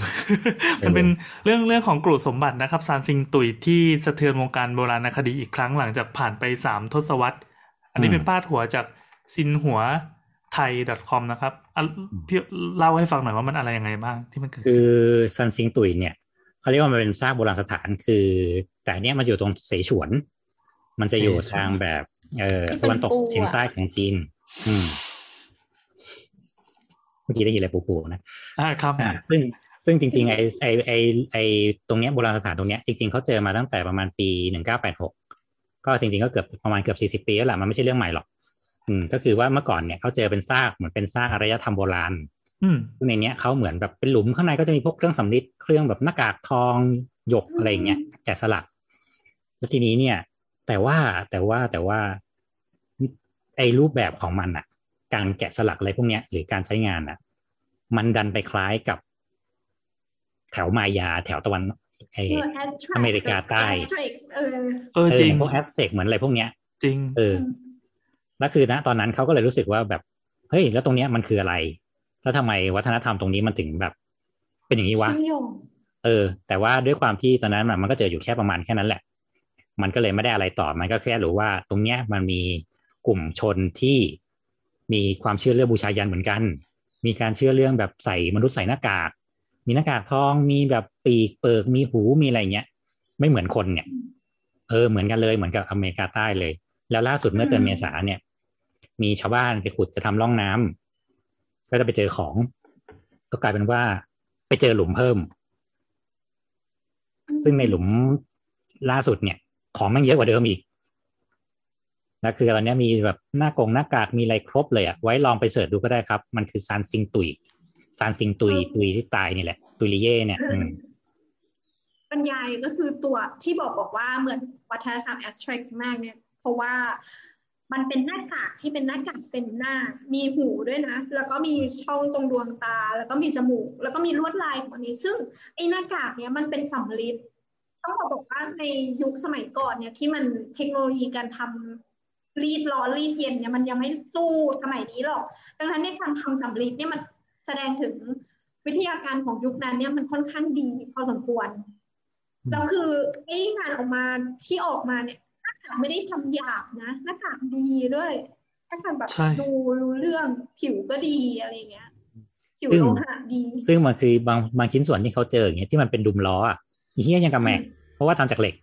อ่าอ่าอ่าอันนั้น อันนั้นมันจะมีกลมๆให้นึกภาพว่าเหมือนล้อแม็กสมัยโบราณที่ที่ทำจากสำริดเหมือนกันใช่ไหมเขาใช่ขุดขึ้นมาเขาเรียกว่าเออกงล้อดวงตะวัน ซึ่งแบบระยะได้ผิวได้อะไรได้แบบปีที่เอามาใส่แม็กตอนนี้คงบลิงบลิงอะแล้วดีไซน์ได้ด้วย ดีไซน์แบบบอกว่าเป็นล้อแม็กที่สี่พันห้าพันปีที่แล้วก็ก็เชื่อ อืม ซึ่งหลุมเนี้ยเขาบอกว่าสร้างเนี้ยมันอยู่ที่ประมาณสามพันถึงห้าพันปีก่อน ก่อนแปลว่าบวกอีกสองพันใช่ไหมเอ่อน่าจะรวมตอนนี้แล้วล่ะ ก็น่าอ๋อจะประมาณช่วงแบบประมาณ อ๋อ เมื่อก่อนก่อนไหมมันไม่ได้ก่อนเออบีซีก่อนอาจจะประมาณคริสตสามพันศักรบีซีถึงเออประมาณบีซีนั่นแหละ อืมอืมอืมอืมอืมเพราะเอเขาออันนี้ของของสยามรัฐ เขียนมาบอกว่าย้อนหน้าสุดท้ายอะว่าผลการสำรวจโบราณคดีแหล่งโบราณคดีซันชิงตุยแสดงได้เห็นชัดเจนว่าอารยธรรมฉู SH U นะ บริเวณ แม่น้ำแยงซีเนี่ยมีมาแล้ว ซึ่งซึ่งบางครั้งอะอันเนี้ยถ้าบางคนอ่านเรื่องยุคอาณาจักรของจีนแล้วจะสับสนว่าบางทีไม่นับเยอะกว่าเก้าบางทีนับเป็นสิบหกอะเพราะว่าจีนนะมันแผ่นดินใหญ่ใช่ไหมบางทีอะมันเกิดอาณาจักรหนึ่งที่รุ่งเรืองมากๆอะแต่ว่าเขาไม่นะประวัติศาสตร์คนเขาไม่ได้รับว่าอันนั้นเป็นยุคสมัยหนึ่งเพราะว่ามันเป็นแค่ดินแดนดินแดนหนึ่งเศษเสี้ยวหนึ่งในจีนอะอืมมันไม่ได้ที่บอกครองทั้งหมด ที่บอกไงว่าจีนเริ่มนับตัวเองก็ตั้งแต่ซุยอะอืมซึ่งก่อนหน้านั้นน่ะ ไม่รู้ เพราะถือว่ามันอาจจะเป็นแบบก๊กเล็กก๊กน้อยอะไรเงี้ยทุกคนอืมมีบันทึกของตัวเองว่ากูอยู่ที่นี่มากูไม่ใช่จีนเว้ยอืม อะไรอย่างเงี้ยแล้วสุดท้ายคือค่อยรวมประเทศค่อยเป็นยูไนต์เป็นจีนขึ้นมาเนี่ยเป็นก้อนขึ้นมาพอช่วงฉินเอออนนั้นนะถึงจะเป็นแบบไชน่าจริงๆอย่างนั้นนะค่อยเป็นแบบจีนซึ่งที่มันเป็ซึ่นงปึกกันซึ่งฉิน ฉินที่แบบมีหลักฐานเล่าเรื่องความยิ่งใหญ่ของจักรพรรดิอะไรเยอะแยะขึ้นมา คือก็ไม่ไม่เหลือโบราณคดีได้โบราณสถานอะไรให้ดูแล้วนะ ก็คือพระราชวังเขาก็โดนไฟไหม้หมดแล้วเหมือนกันอืมเพราะในช่วงจีนเนี่ยถ้าอืมเออในช่วงจีนนะมันก็แบ่งเป็นแค่หกรัฐใหญ่แล้วอะอืมอืมไปอ่านการ์ตูนเรื่องคิงดอมได้นะครับ ยุคในยุคนั้นพอดี แล้วมันจะมียุคสามก๊กอีกอะซึ่งประกอบไปด้วยแบบวิก๊กเล่าก๊กนั่นอะก็อีกเข้าไปอีกเนี่ย นั่นก็แค่แบบนั่นก็เก่าใช่ไหมแล้วนะเนี่ยอืม โหดีไซน์มันสุดยอดกำลังไล่ดูทีละภาพ คือพวกเครื่องสมริดที่เขาขุดพบอะคือมันมันต้องผ่านอารยธรรมมานานพอสมควรเลยถึงจะมีการประดิษฐ์อะไรขึ้นมาที่เป็นการลดรูปเป็นกราฟิก แล้วก็เลือกจะดีไซน์เลือกจะใส่ส่วนบางส่วน เลือกจะตัดทอนบางส่วนอะอืมคือมันเป็นศิลปะแล้วมันที่ที่ไม่ใช่แบบอยู่ๆก็ปั้นขึ้นมา แต่มัน คือปั้นมาแล้วหลายหลายเวอร์ชั่น จนในที่สุดเว็บลงตัวเป็นเป็นเวอร์ชันนี้อะไรเงี้ยในยุคใช่นั้นอะใช่ไม่รู้ต้องบอกอย่างไอ้อีกเท่าไหร่อีตรงที่มันเป็นเหมือนเราไม่รู้ว่าเขาทำเป็นเชิงเทียนไหมอะที่มันเป็นเหมือนเป็นต้นไม้ปะไม้ย้อย เออออืมอ่าคือ เราอยากอธิบายว่าเลยว่า การทำให้มันดูย้อยแล้วดูงดงามเนี่ยมันเป็นสิ่งที่มนุษย์อะไม่ไม่ได้คิดเส้นโค้งขึ้นมาเป็นเส้นแรก เราคิดถึงเส้นตรงและจุดก่อน อะไรอย่างเงี้ยแล้วเรารู้สึกว่าเฮ้ยเขาทำมาเป็นเส้นโค้งอย่างเงี้ยไม่ มันมันคือไม่ใช่มัน advance แล้วอะและยุคนั้นไม่ใช่ Bronze Age ของทางตะวันตกด้วยนะ เออเออว่ะ เอเลี่ยนชัดเออใช่ มันมี มันมีอันหนึงที่ Alien พาดหัว Alien ข่าวว่าเป็นเอเลี่ยนจีนๆเอเลี่ยน เอเลี่ยน อืมอืมถ้าบอกว่าเราเอเลี่ยนก็จะจบเราจะได้ไม่สบายใจเนาะเออผู้เราชื่นว่าเอชอบเลี่ยนอารยธรรมเอเลี่ยนครับ มันคือเอเลี่ยน ที่เราต้องเปิดลานใหญ่ ๆ เพื่อให้ UFO ลงมาจอด อ๋อเอออืมทฤษฎีสมคบคิดเลยว่าหนึ่ง รับพลังจากท้องฟ้าไงอ๋อปิ๊บปิ๊บปิ๊บลงมา ท้องฟ้ามันก็เลยต้องเป็นกลมใช่ ที่เป็นทรงกลมเขาจะได้เป็นเรดาร์ยิงส่งขึ้นออกไปไงๆอืมจริงๆจักรพรรดิชินก็คือเอเลี่ยนนั่นเอง ถูก จบครับ สวัสดีครับ ครับ